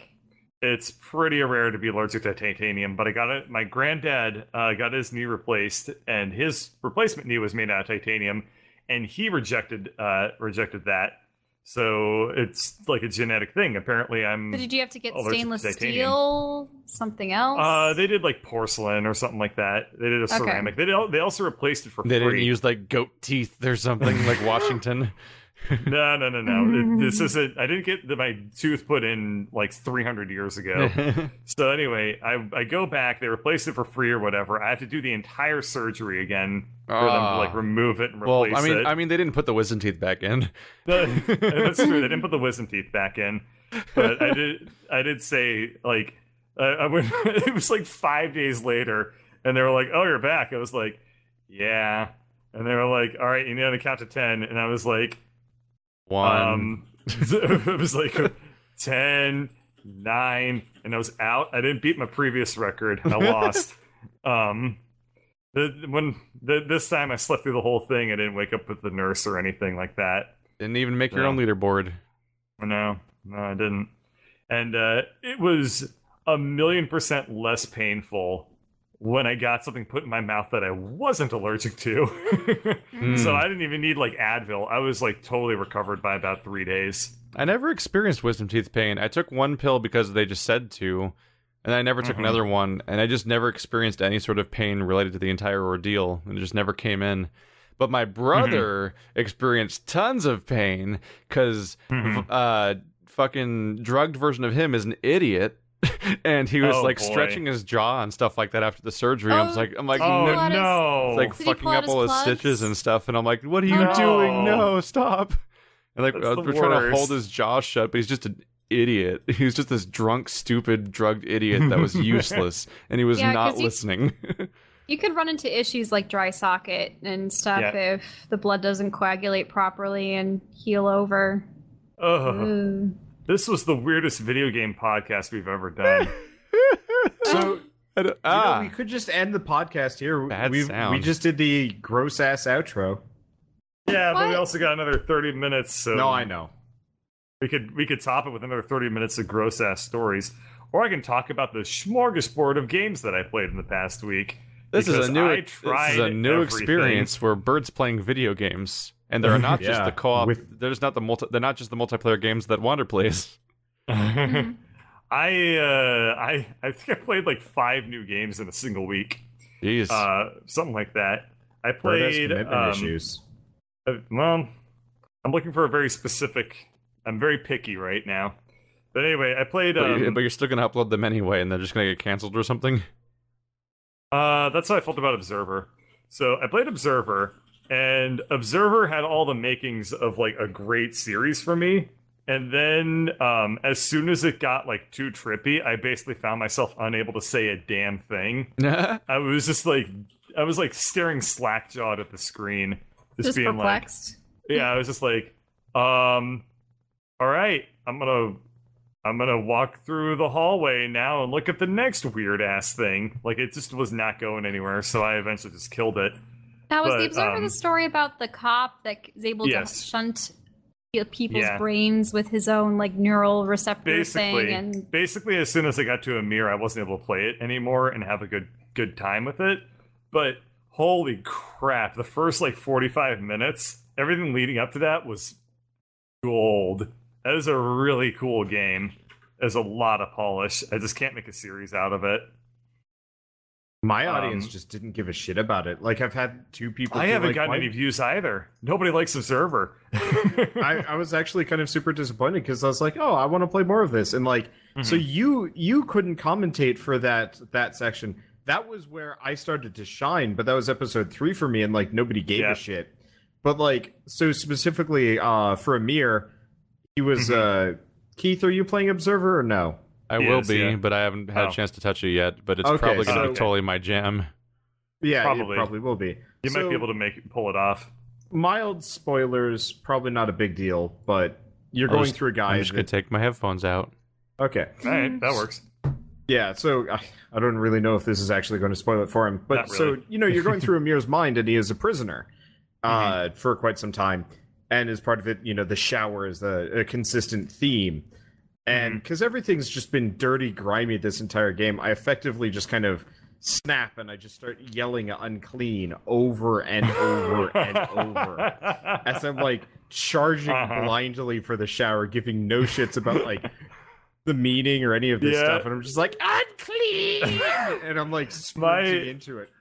My Observer was series was like much the same way, where um, like I, I had the most fun at that game, um, just like not taking it seriously, and like talking to all the neighbors was the funniest experience I've ever done. I You know, there was there was I this one section ringing- where there's this in-game video game, right? It's like the spider Yeah. game. Yeah. Yeah, So as soon as we launched into that, I I did this bit where I pretended that Daniel was a Let's Player. So I just started having him in the cyberpunk voice, like Let's playing the video game inside the game. And no one's gonna see it because no one's watching these videos, and I'm so proud of them. But nobody gives a shit about Observer. now, what's your standards for like no one? Like, what what number threshold is a no one who's Um, watching this series? Usually, usually if a series opens and the first video gets about 200 views, then I consider it like a, a success. This, uh, the first, the first one in this series got 40, which is really bad. That's a very low number for what I usually look for when I uh, want to, like when I start a series. The yeah. second video is already half of that. It's like, oh come on, this this is gold. This is such good videos, but no one cares about the game, so no one's gonna watch it. Really surprised the hell out of me. You want to summon Keith back? Probably. Yeah, I guess so. But yeah, this is it's a game that just there's no audience for it. It's weird. Is it because it wasn't a well advertised game to begin with No, it was really wasn't. only on Steam? This game has absolutely no hype behind it. Um, and it doesn't present itself very well. Uh, it's very grimy. It's very dark. It's not colorful. Um, it's visually polished and incredibly uninteresting to look at. The biggest problem is that there's like two models of people in the entire game. Yeah. Oh. Like I played for like three hours before I saw, or not three hours. I played for an hour before I saw the third model of a human being, and I was like, ugh, this is not visually gonna grab anybody. Does And they have Observer have horror aspects? Yes, it's a horror game. Was there any combat, or were you just supposed to navigate without I don't weapons? know. You were- There might be more combat, but it, the parts that I played, there was no combat. As far as I know, there is no combat in the game. I don't think there is. the The entire point of it is it's a uh, it's a cerebral experience, which I appreciate. I Yeah. I don't like horror games where you're like, well, I do and I don't. I like horror games where you fight stuff, but it has to be the right kind of horror game. Otherwise, it just ends up being uh, boring. I hate the Yeah. feeling of helplessness. Yeah, you get Like- that a lot in this game. I mean, their Oh, last no, game was a game chocolate. where you walk around in a mansion and look at weird paintings. Yeah, that was Layers of Fear. Yep. Oh. Hmm. I don't know. I, I like the. I, I I wish that. I wish that the game would have been like a better series for me overall because it had some really good potential, but I had to kill it after four episodes. Uh, how Uh, far did you get with the Wander? Did you end up killing the series, or I- are you keeping I, strong? I yeah, I, I've stopped. I have Okay. too many other things to play. Yeah. Uh, and as much as I like like the occasional horror game, yeah. I can I hope pass that- on them. I hope that Keith plays it because I really want to experience the game, and I'd Don't probably worry, watch Keith audience. play I it. finished stuff. I'd, I'd watch Keith play it, but I don't think that I would take the time to actually play it myself at this point. So the sad, amusing part for me is I decided instead of cat, uh, in well, instead of uh, Cat Quest. Observer, I picked up Cat Quest, which is sort of. I, Cat I quest, watched the the- quest of cats. It's had- like I, it looks like Wretcheteer. It looks like the exact same game as Wretcheteer to me, except for the shopkeeper aspects. But everything I else was looks exactly like Wretcheteer. I was editing videos or doing something on the side, and I was just looking back at Wander at one point because just all the cat puns were even too much for me and my like word pun. her sense humor Wait, humor. consists cat mostly puns? of bad puns. Anyway, yeah, the entire game is a cat pun, more or less. I They go like, am "Wow, going to that's buy this game." perfect. You averted a It's- catastrophe." Oh today." no, maybe I'm going to pass. Catastrophe, aka the cat pun. because Uh huh. you notice it's a mobile port bird. Uh no, I heard catastrophe and I was like, that is a little too low key for me. As a very Uh, low hanging fruit as far as puns go. I mean, like it's the mule strawberry of low hanging fruit. Yeah, this There is a muting today. these fruits are these fruit are underground. Like, These are that's, That was, potatoes. that's that's what strawberries are. are they They're underground? underground? I- No, they're not. I've not. seen wild Strawberries strawberries. They grow above ground. underground. I thought strawberries were do root you- fruits. No, No? Keith, do you go outside ever? I don't farm strawberries. You should start. It's fun. Strawberries are Or- delicious. oh yeah, they are in little. Wait. You're right. They're in little bushes. Whoops. Yeah. It's, well, it's Nothing on the, good it's like grows underground except for the humble potato. carrots. And even those kind of suck. But no, yeah, Hey, they are seed grow fruits, so it was stupid to think that they'd be ab- ab- underground. But they are like on the ground, like touching it, like they're like the lowest fucking fruit ever. True, true. So I was still right. I was just stupid, right? Yeah, so what is Cat Quest? It looks like a just a dungeon crawler game It's- with cat puns. Yeah, I mean it's a mobile game. It's just one of the Oh. best like mobile ports I've ever played, which kind of caught me Mhm. by surprise. with too many cat Mhm. puns. Because like I really was expecting it to be just atrocious, and I did it as a one-off Yeah. on the urging of one of my fans, and then it turned out to actually like not be half bad. It's got like Mhm. um, it's got kind of the same appeal as like the old school Zelda Zelda games combat wise, like. Mhm.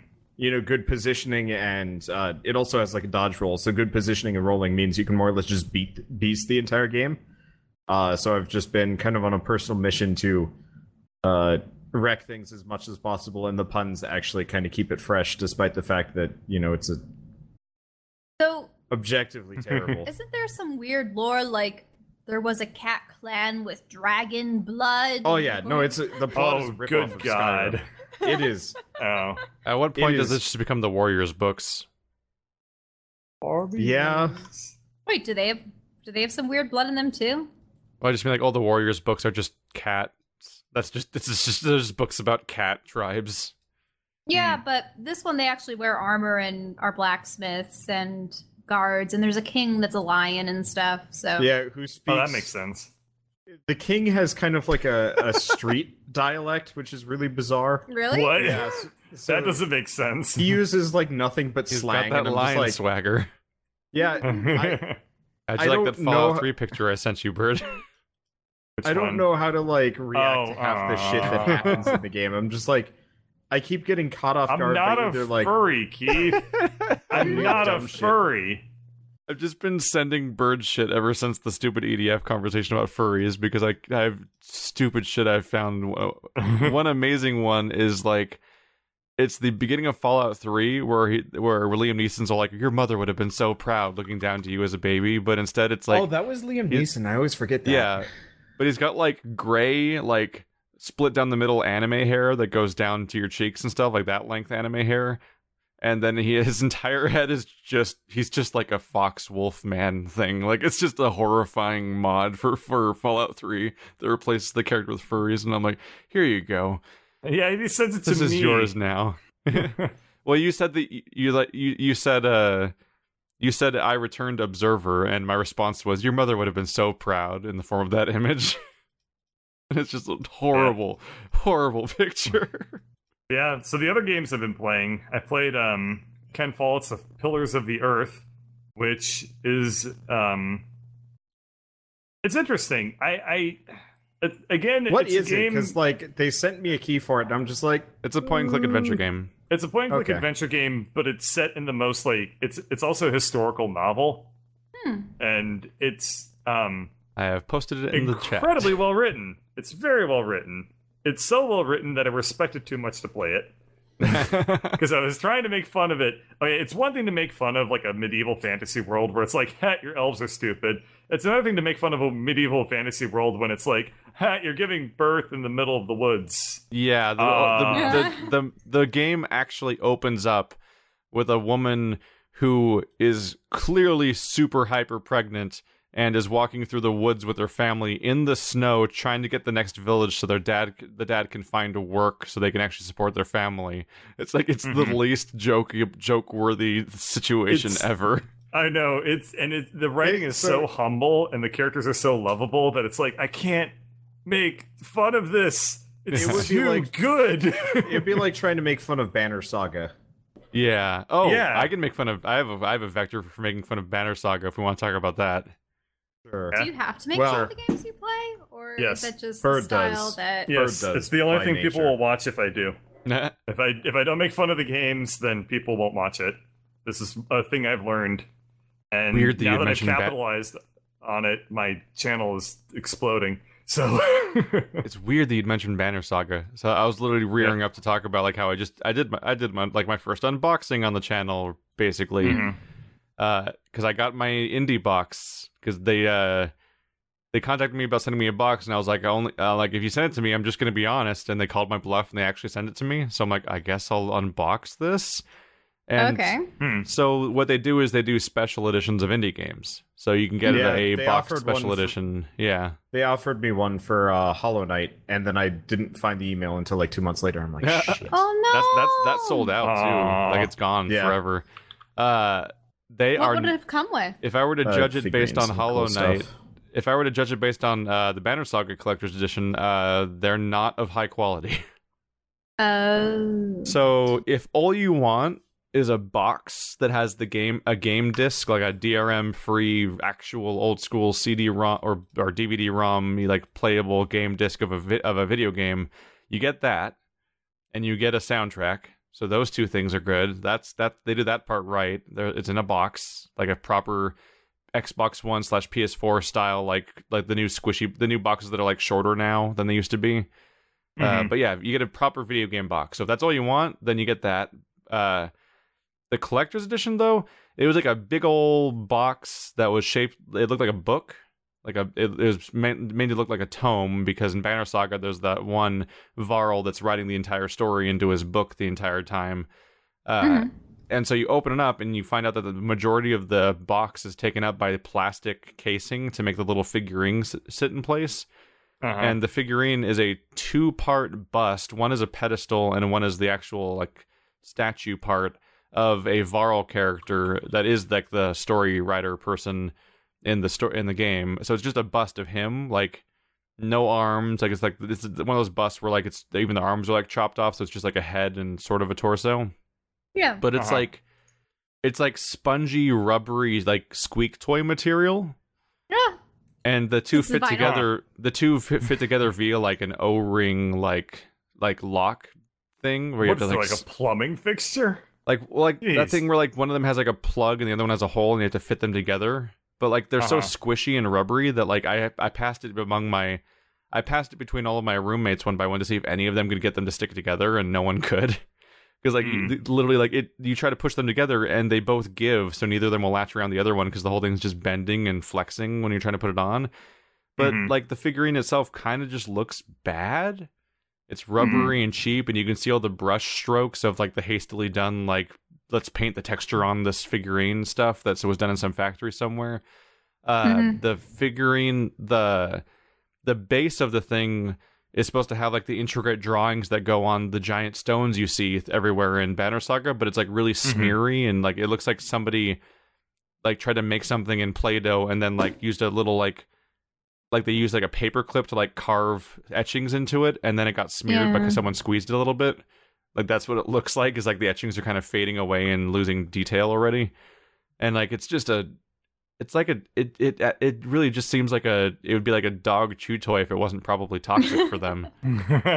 So, like, really the- as far as I can like so like as a collector's edition this seems like a pretty pitiful offering as a if as a boxed copy of a non-DRM thing it's like that's kind of cool I guess but then you have to deal with the fact that like like they, they're going to send Water Hollow Knight one right?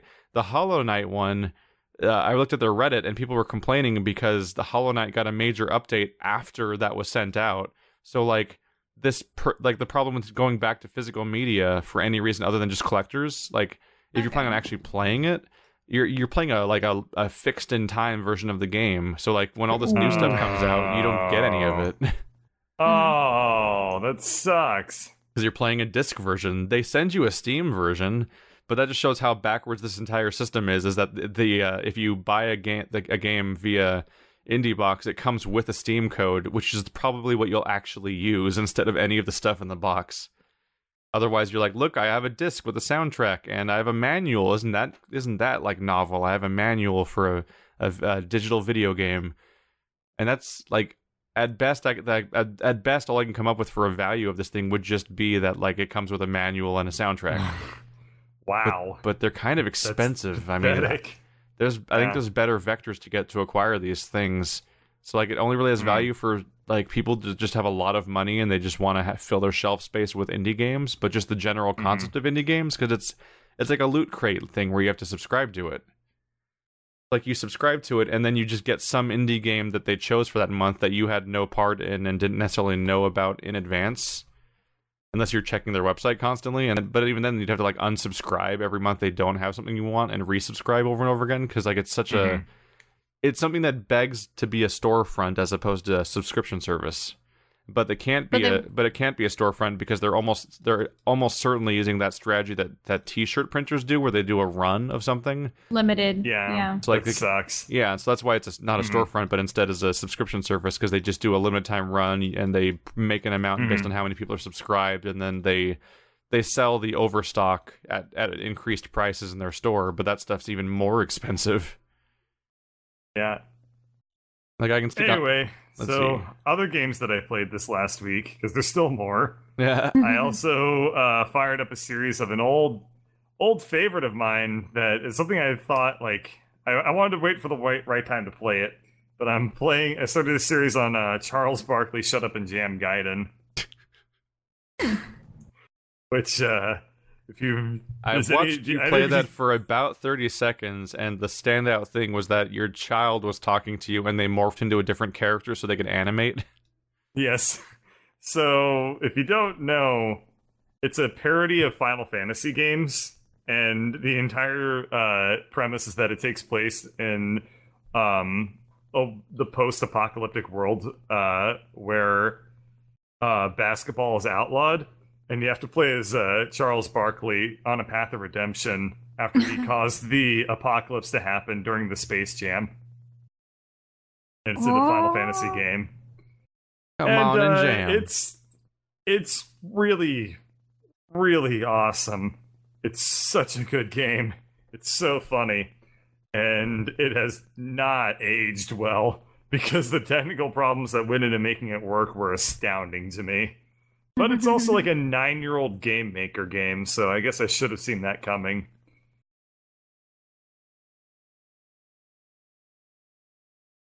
So yeah, uh, I think that pretty much wraps up all the games that I've played. Um, you just have to kind of watch a little bit of Charles Barkley to understand what makes it so great.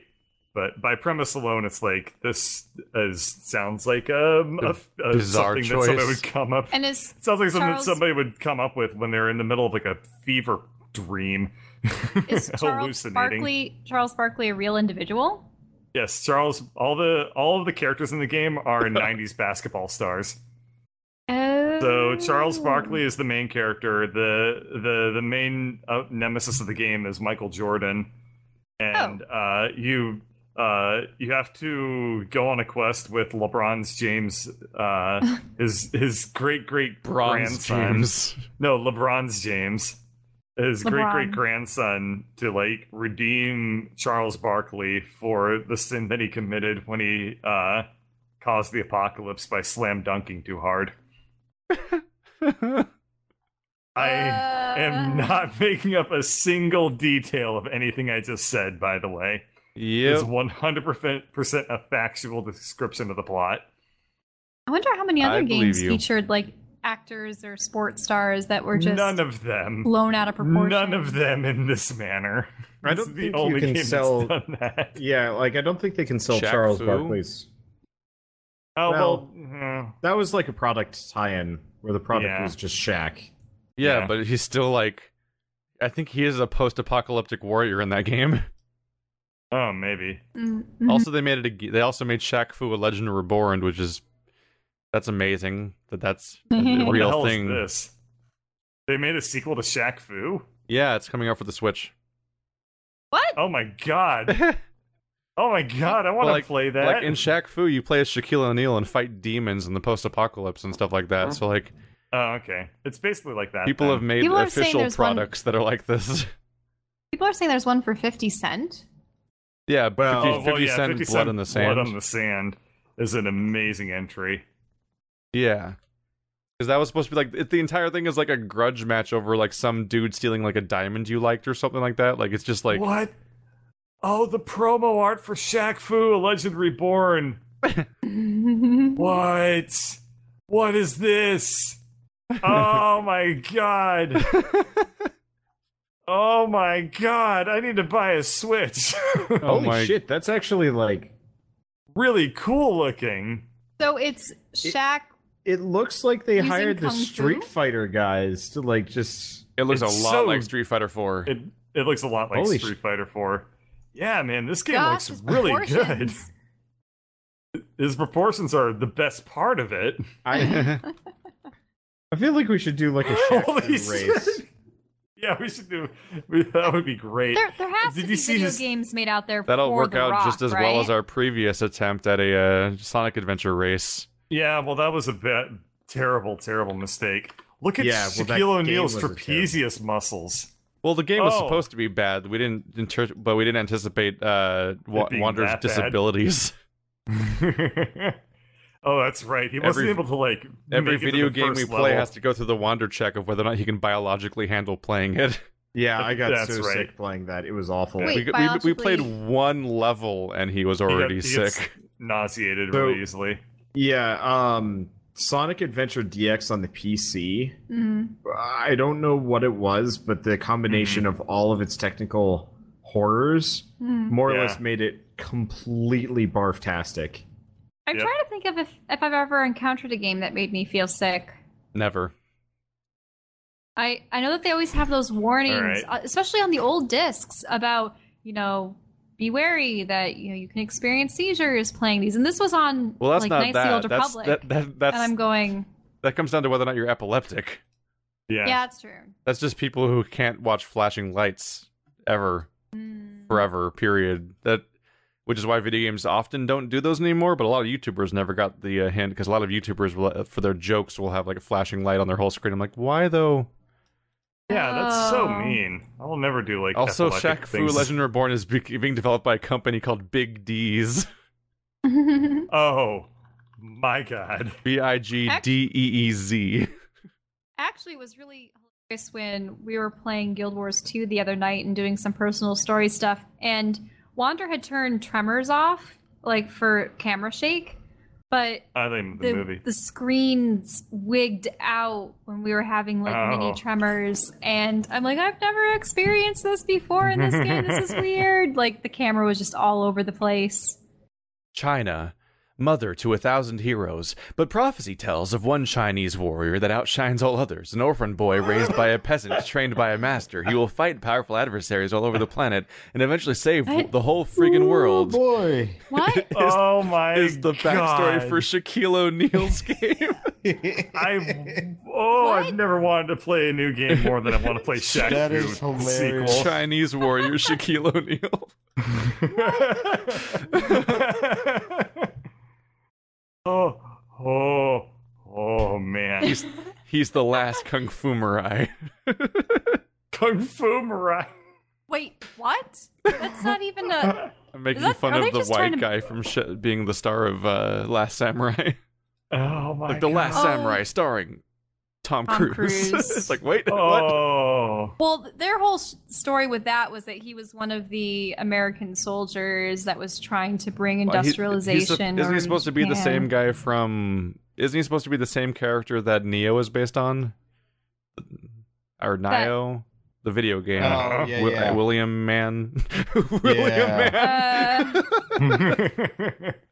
Uh, except Wait. Lord William was like back in the William like way man. before the 1800s, right? So that wouldn't have been right because they had I didn't guns read too and far into any was, of like- these things. post Yeah. William Civil Adams. War. Oh man. So, uh, do you guys mind a topic change? What? Uh, sure. This will probably the be the last Bioware came out to today about. saying they're going to uh, they're they're not going to be developing Mass Effect Andromeda anymore. No more fixes, no more patches, no DLC, no nothing. They're just done hot dropping it. they're they're Damn. just hot dropping it. Yep, That's probably for the best. yeah. probably. But they like, probably shouldn't uh, make sequels either. I, I was I was reading the uh, I was reading the press release and then the, you know the discussions about it, and people were like laundry listing just major game breaking bugs and plot holes that Yep. I never even heard of, and I was just like, Yep. they really just didn't finish that game. No. Um, and My so favorite the part is if you're nice to Jaal even once in the entire game, he just try he takes you to his family home and then straight to his bedroom and tries to fuck you. Huh. And he's bisexual now, so it'll happen to every player. And it's like this is really awkward because I did not come on to you, and this is happening, and I'm like, what? like But- there, I did not progress a, a- any sort of loyal uh uh romance like series of conversations, but here we for are. Me, I, for me, I guess I, I bring this up because uh, I, most recently, uh, No Man's Sky updated again, and we were you know big on talking about that. And I'm actually like feeling pretty positive about that because they're you know actually still developing in the game and making it better. And it's just fascinating watching like Mass Effect, which was kind of unassailable for years Mhm. uh, as like the bastions of like you know the pinnacles of Uh, gaming. it's a franchise like where that. literally every sequel was heavily criticized, and the original game was heavily criticized. It's just Yeah, now they like- made an objectively bad product. yeah. but like you know everybody was super hyped for this, and it comes out and it's just like, well, this is just a turd. And for both of them, and I'm just watching No Man's Sky slowly like peter onwards, and I'm like, I will be right someday. It makes me wonder how I Anthem's gonna don't to think turn you will, though. It's, I mean, it's better. Yeah, I mean, you you like the original No Man's Sky too, though. I liked it because I you could already just shut liked off. it. Yeah, That's true. You also you you also have a constant defense of games of being like it's a game I literally don't pay attention to. And like okay, I mean sure. It's up there know. with like it's better with friends. I'm like, yeah, all games are. Well, there are some games that like absolutely should be played with friends though. Like take EDF for example. It's fun on its own, but like if it weren't Oh, for you guys, I probably would have never played that much. Getting Yeah, down really and stuff like that in its own, in EDF is opinion. miserable. Well, part of it is playing solo uh, cranks the difficulty down. Like, so when we're playing EDF together, all the monster, all the, uh, all the, I guess monsters, yeah, sure, why not? Everything we're fighting Mhm. has like three times as much health and more damage. Whereas if you're playing solo, there's no level limit on your weapons, there's no armor limit, and everything has lower HP. So you can more or less just burn through things real quick. the problem is just that EDF has like straight up Left 4 Dead mechanics for co-op, and if you Yeah. play it solo, it's like, oh, I guess I have to get out of this, and that's just Yeah. less fun than like somebody shoot this web down, I'm fucked, and stuff like that. then we immediately just turn the co-op missiles on Bird because that's how it works. Womp Yeah. womp. Mm. Mm. Yeah, Mass Effect. Oh boy. Yeah, you're right. Like- though the, every single entry has been pretty well criticized. At Yeah. Mass Effect, like I did not hear anything Something about but it- praise for two, and that pissed me off yeah, because Mass, I didn't Mass like Effect two. 2. I So- didn't think like about two at like all. just the So, spirit of the game, like Mass helps Effect it 2's carry on, despite its the fact that in retrospect, if you look at it, like ah, it's so flawed. Mass Effect 2 Everything was the flawed game. about it. Mass Effect 2 was the game that got constantly praised by outsiders. But everyone Yeah. who played, Mm. but a huge chunk of the people that played the Mass Effect series already before that game Mhm. were like, this game is fucking up everything about Mass Effect. And the people Yep. who uh, were coming in from the outside, it's like, oh yeah, this game's great. And you go, yeah, play Mass Effect 2 and 3, just skip the first one. I'm like, uh, fuck you. that's my To favorite. be that's fair, like my Mass favorite. Effect 2 had a amazing ad campaign behind But it. Mass Effect One It is like was my marketed it's like one of my well. favorite games of all time, and I'm like everyone's like, yeah, just skip that one, just start with two. I'm like, no, no, that's not okay. But it, the best case scenario for Mass Effect, because I know EA is going to make more of it sooner or later, they're going to revive it. The best case scenario is that they just don't make a sequel to Andromeda, and we can just pretend it never happened, because it's literally in a different universe. We never Oh, have to yeah. acknowledge it ever 2. again. Andromeda 2 would be a disaster because there's nothing to build on. There's nothing to build on. The story went I finished the game. The story went nowhere. Like there's no interesting ideas really posed by it. The villain is literally just the Reapers again. They're just pe- they're just another they're just another alien race that takes genetic material from its foes and destroys them so that it can improve itself. And I'm like, how the fuck did you go to a different universe and make the same story again? That was Mhm. that defeats the entire point of even bothering to do that.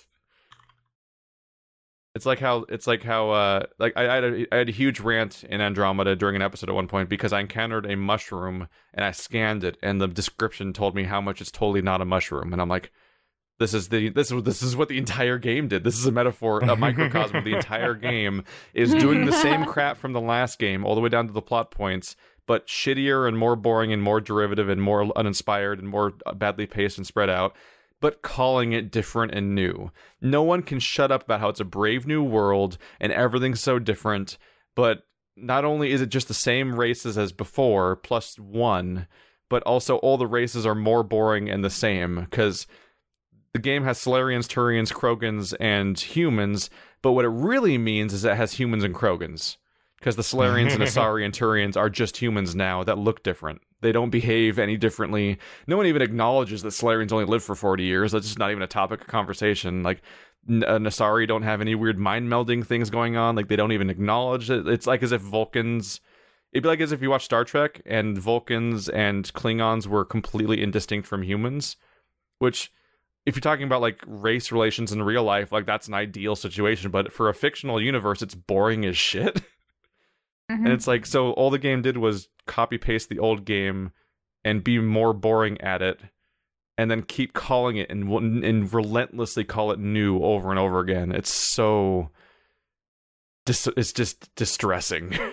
I think it ties back into the whole no one really wanting to take risks anymore. They figure that it's a safe bet just to try to rehash what they already have established as successful. Risks are scary. Like And- I, I kind of understand it, but Yep. It's not even just that. It's that EA is a terrible, terrible company, and they are directly responsible for this nightmare in a way that isn't usually entirely true. like people love to blame publishers for what goes wrong in development all the time, and for and it's often not really true. But in this case, it more or less is because they mandated a sequel that nobody wanted to make, put a Mhm. company on, made a sub company, and ma- designed them to be the ones to do it. They weren't prepared for doing it. They made them. They made them force them via mandate to make the game in an engine not made for RPGs in the first place. And then when the company, and then when the project kept falling apart, they just kept forcing it to continue instead of canceling it when they should have years ago and they kept just throwing more resources at it and keep and keep giving it deadlines and then eventually just had to ha- come come out so at some point you're so focused on just making a game that runs at all and even plays that you're just you're slashing every ambition you ever had about the project. You're removing all the features from it. And at some point you're like oh shit we need a story. And so you just hastily construct a universe and story later in the development because you you it has to have one. It's an RPG but like you've been working so long on making the game even run that like it's and the whole thing's a disaster like it's just going to be boring and so it, it, it it stinks of every single publisher mandated sequel we've had where like gears of war 4 was like we're not going to have everything's different now. Marcus already defeated the locust it's all over now. But then midway through the campaign because the robots are so boring that you're fighting they give up and bring back the locust and marcus. And like everybody knows like gears uh halo had like the most famous Halo has one of the best sets of enemies ever designed for a shooter. Like they're iconic and they're perfect. And then they made a fourth game after the whole War with the Covenant was over, and they're like, uh, robot monsters? And it's the most boring game ever because they had because they were required to make a sequel under a deadline without having ideas of what how to fill it out. And there's the same thing again. Like they just they're like make a sequel to this thing. You have no time to actually like dream about what it should be. And so it's just going to be a game that doesn't consist of dreams. It consists of checklists and again stuff that had to be made so that a, a product could be shipped at a deadline. And it's just boy oh boy that's not how science fiction should live. Mm.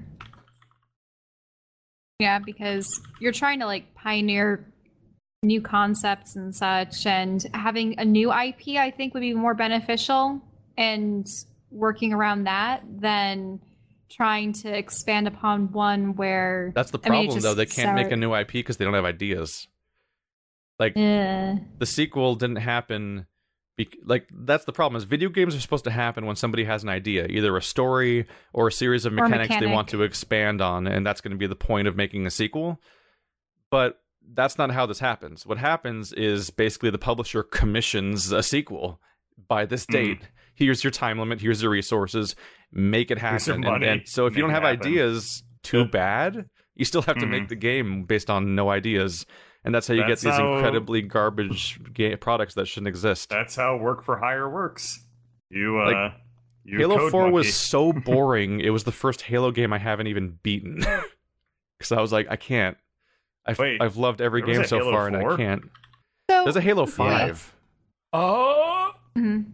When Halo Oh. Halo 1 2 3 ODST Reach 4 5. And I played all the way up until the first two missions of of 4 and I'm like I can't this isn't Halo anymore. It's just some really boring government, like I almost said government mandate, uh, publisher mandate product that just shouldn't exist. Now, government wait, wait. mandate. government mandate. The United States game. orders more Halo. Now, you will make get a video this- game to the glory of America. I don't know why it's German, but there you go. Now let me get this straight. Like to whom it are all like the funds and the money going to? Is it the publisher and then they redistribute it to the company that makes it? Because I don't see why a company would just Probably. want I- to break away Hmm. from a publisher, create a game that they want to make, and then find one that sure, like they might not have the clout that EA so does, but if publishers they can, absorb the risk more or less. right. Hmm. Like right now, uh, Eidos Montreal, I think is the name of the company, uh, are the people that make Hitman, and they made Hitman, uh, this season pass Hitman that came out under the umbrella of Square Enix. Now Mhm. they're making the next Hitman on their own because they were basically fired from Square Enix for the last one not going well. It now they have a specific budget that that is their own money and so on and like they if they don't make a game that is properly successful, they don't have a company anymore and they have to Right. just fire everybody. So that's why uh that's why companies want exist, publishers generally is that and that's why like That's why you see uh, Double Fine keeps kickstarting like every project they make, and and the people that make uh, uh, Necropolis and Shadowrun games, like they kickstart every single game they make because they, They they're trying to set it up so they preemptively have the money. Because if they don't Yes. preemptively have the money, then if the game doesn't do well, they just spent two years working on a game that makes their company go bankrupt, and then everyone loses their jobs. Yep, Yep. that is how it works. Okay, well, shall we end this because apparently my setup is falling apart over here. Oh, That's okay. fine. Yeah, I gotta That's put the brakes on because apparently my audio is destroying itself. Yeah, Hooray! tips for a brand new game designer: start small. There you go. There's the oh answer. yeah. Um. uh, do not if you don't know how to make a game successful do not just make your own project and put all your money into it Yeah. Start boy oh small. oh boy St- either start work on with some- some you need to work on something that'll basically be free two weeks. Yeah, Yeah. make it a tiny project that'll basically be free and you don't need it to succeed for your your life to continue and then try to use those as resumes to get hired by a company that can actually let you work in a situation Right. where you aren't risking your ass every minute and then when you have like Yeah. 10 years of experience you can do this crazy shit where people just break free i'm like i'm gonna make red barrels we're just gonna make outlast we don't have any resources fuck it and they nailed it because they and they nailed it because they knew how Yep. like all of today's Right. successful indie ga- game companies are almost exclusively companies that already knew how to make successful games beforehand via their experience in the AAA industry. Wait, wait, wait, wait. Hang on, hang on, hang on. We're at the end of the podcast. We're talking about something serious. Who has a gross story? Oh, I got one. Um, Yay! we so my mother was in town visiting, and um, and so my mother likes hiking, so I took her out on a on a nature trail thing, Oh, I know what you're gonna say. and so I'd say halfway through Well, we we- come across. there were- Shh, Flowers Shell. and bugs Shh. everywhere. we don't need to hear the details apart this. We Listen, find a Shell doesn't like turd. other people finishing stories. She's going to tell you guys about every every flower and tree we found. But so Just the we find a, a giant wet turd in the middle of the path, And there are butterflies all about it. all over it. And Uh-huh. it was fascinating because I didn't know butterflies really go for shit, but they did. and so we Hmm. walk up on the uh, we walk up on them and effectively cloud of butterflies. It would have been pretty if they weren't, you know, standing in shit seconds before. And then they start landing on us, and then we have Oh, no! shitty butterfly footprints all over. but, us. but, but then the turd was moving. Yeah, they're also they're also dung beetles. And I'd they were starting to roll little before. balls out of it. Shitty butterflies. Yeah. Well, and the one butterfly, it wouldn't get off my hand. Oh yeah, she was, and it was being like nibbled on by a butterfly.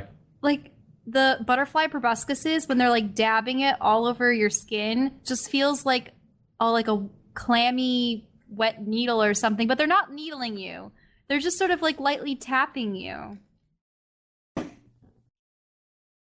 then i had to run away from them because they wouldn't stop landing on me I guess I got what I expected. and ask and you shall receive type of thing. Also, I was listening to this entire story while watching the video you sent me, Bird, so this has been a very weird few minutes. Hey, somebody told me to send you that. You sent me Furry Force from College Humor. Somebody Furry told me to send you that as a revenge for all the furry stuff you've been sending me. Anyway, This arms If you have race any can only end poorly for us. if you have any questions for four nerds, Oh, we didn't do any Um, questions. Whoops. we haven't done any questions for like three podcasts, Oh, I wanna do so. It's too late. My my setup has been breaking for the past ten minutes. I'm like trying to steer us towards an end. sorry yeah, it's fine. Anyway, um, if you have questions, send them to four nerds at gmail.com and uh, we'll probably read them eventually. We should Yeah. probably catch up on our backlog. I'm sure we have a ton of questions now. We'll probably just have another Q and A episode at some point where we just burn through them again. It worked out well. But yeah, um, cool. Oh So no! Thanks for watching, everybody. The Megazord. What?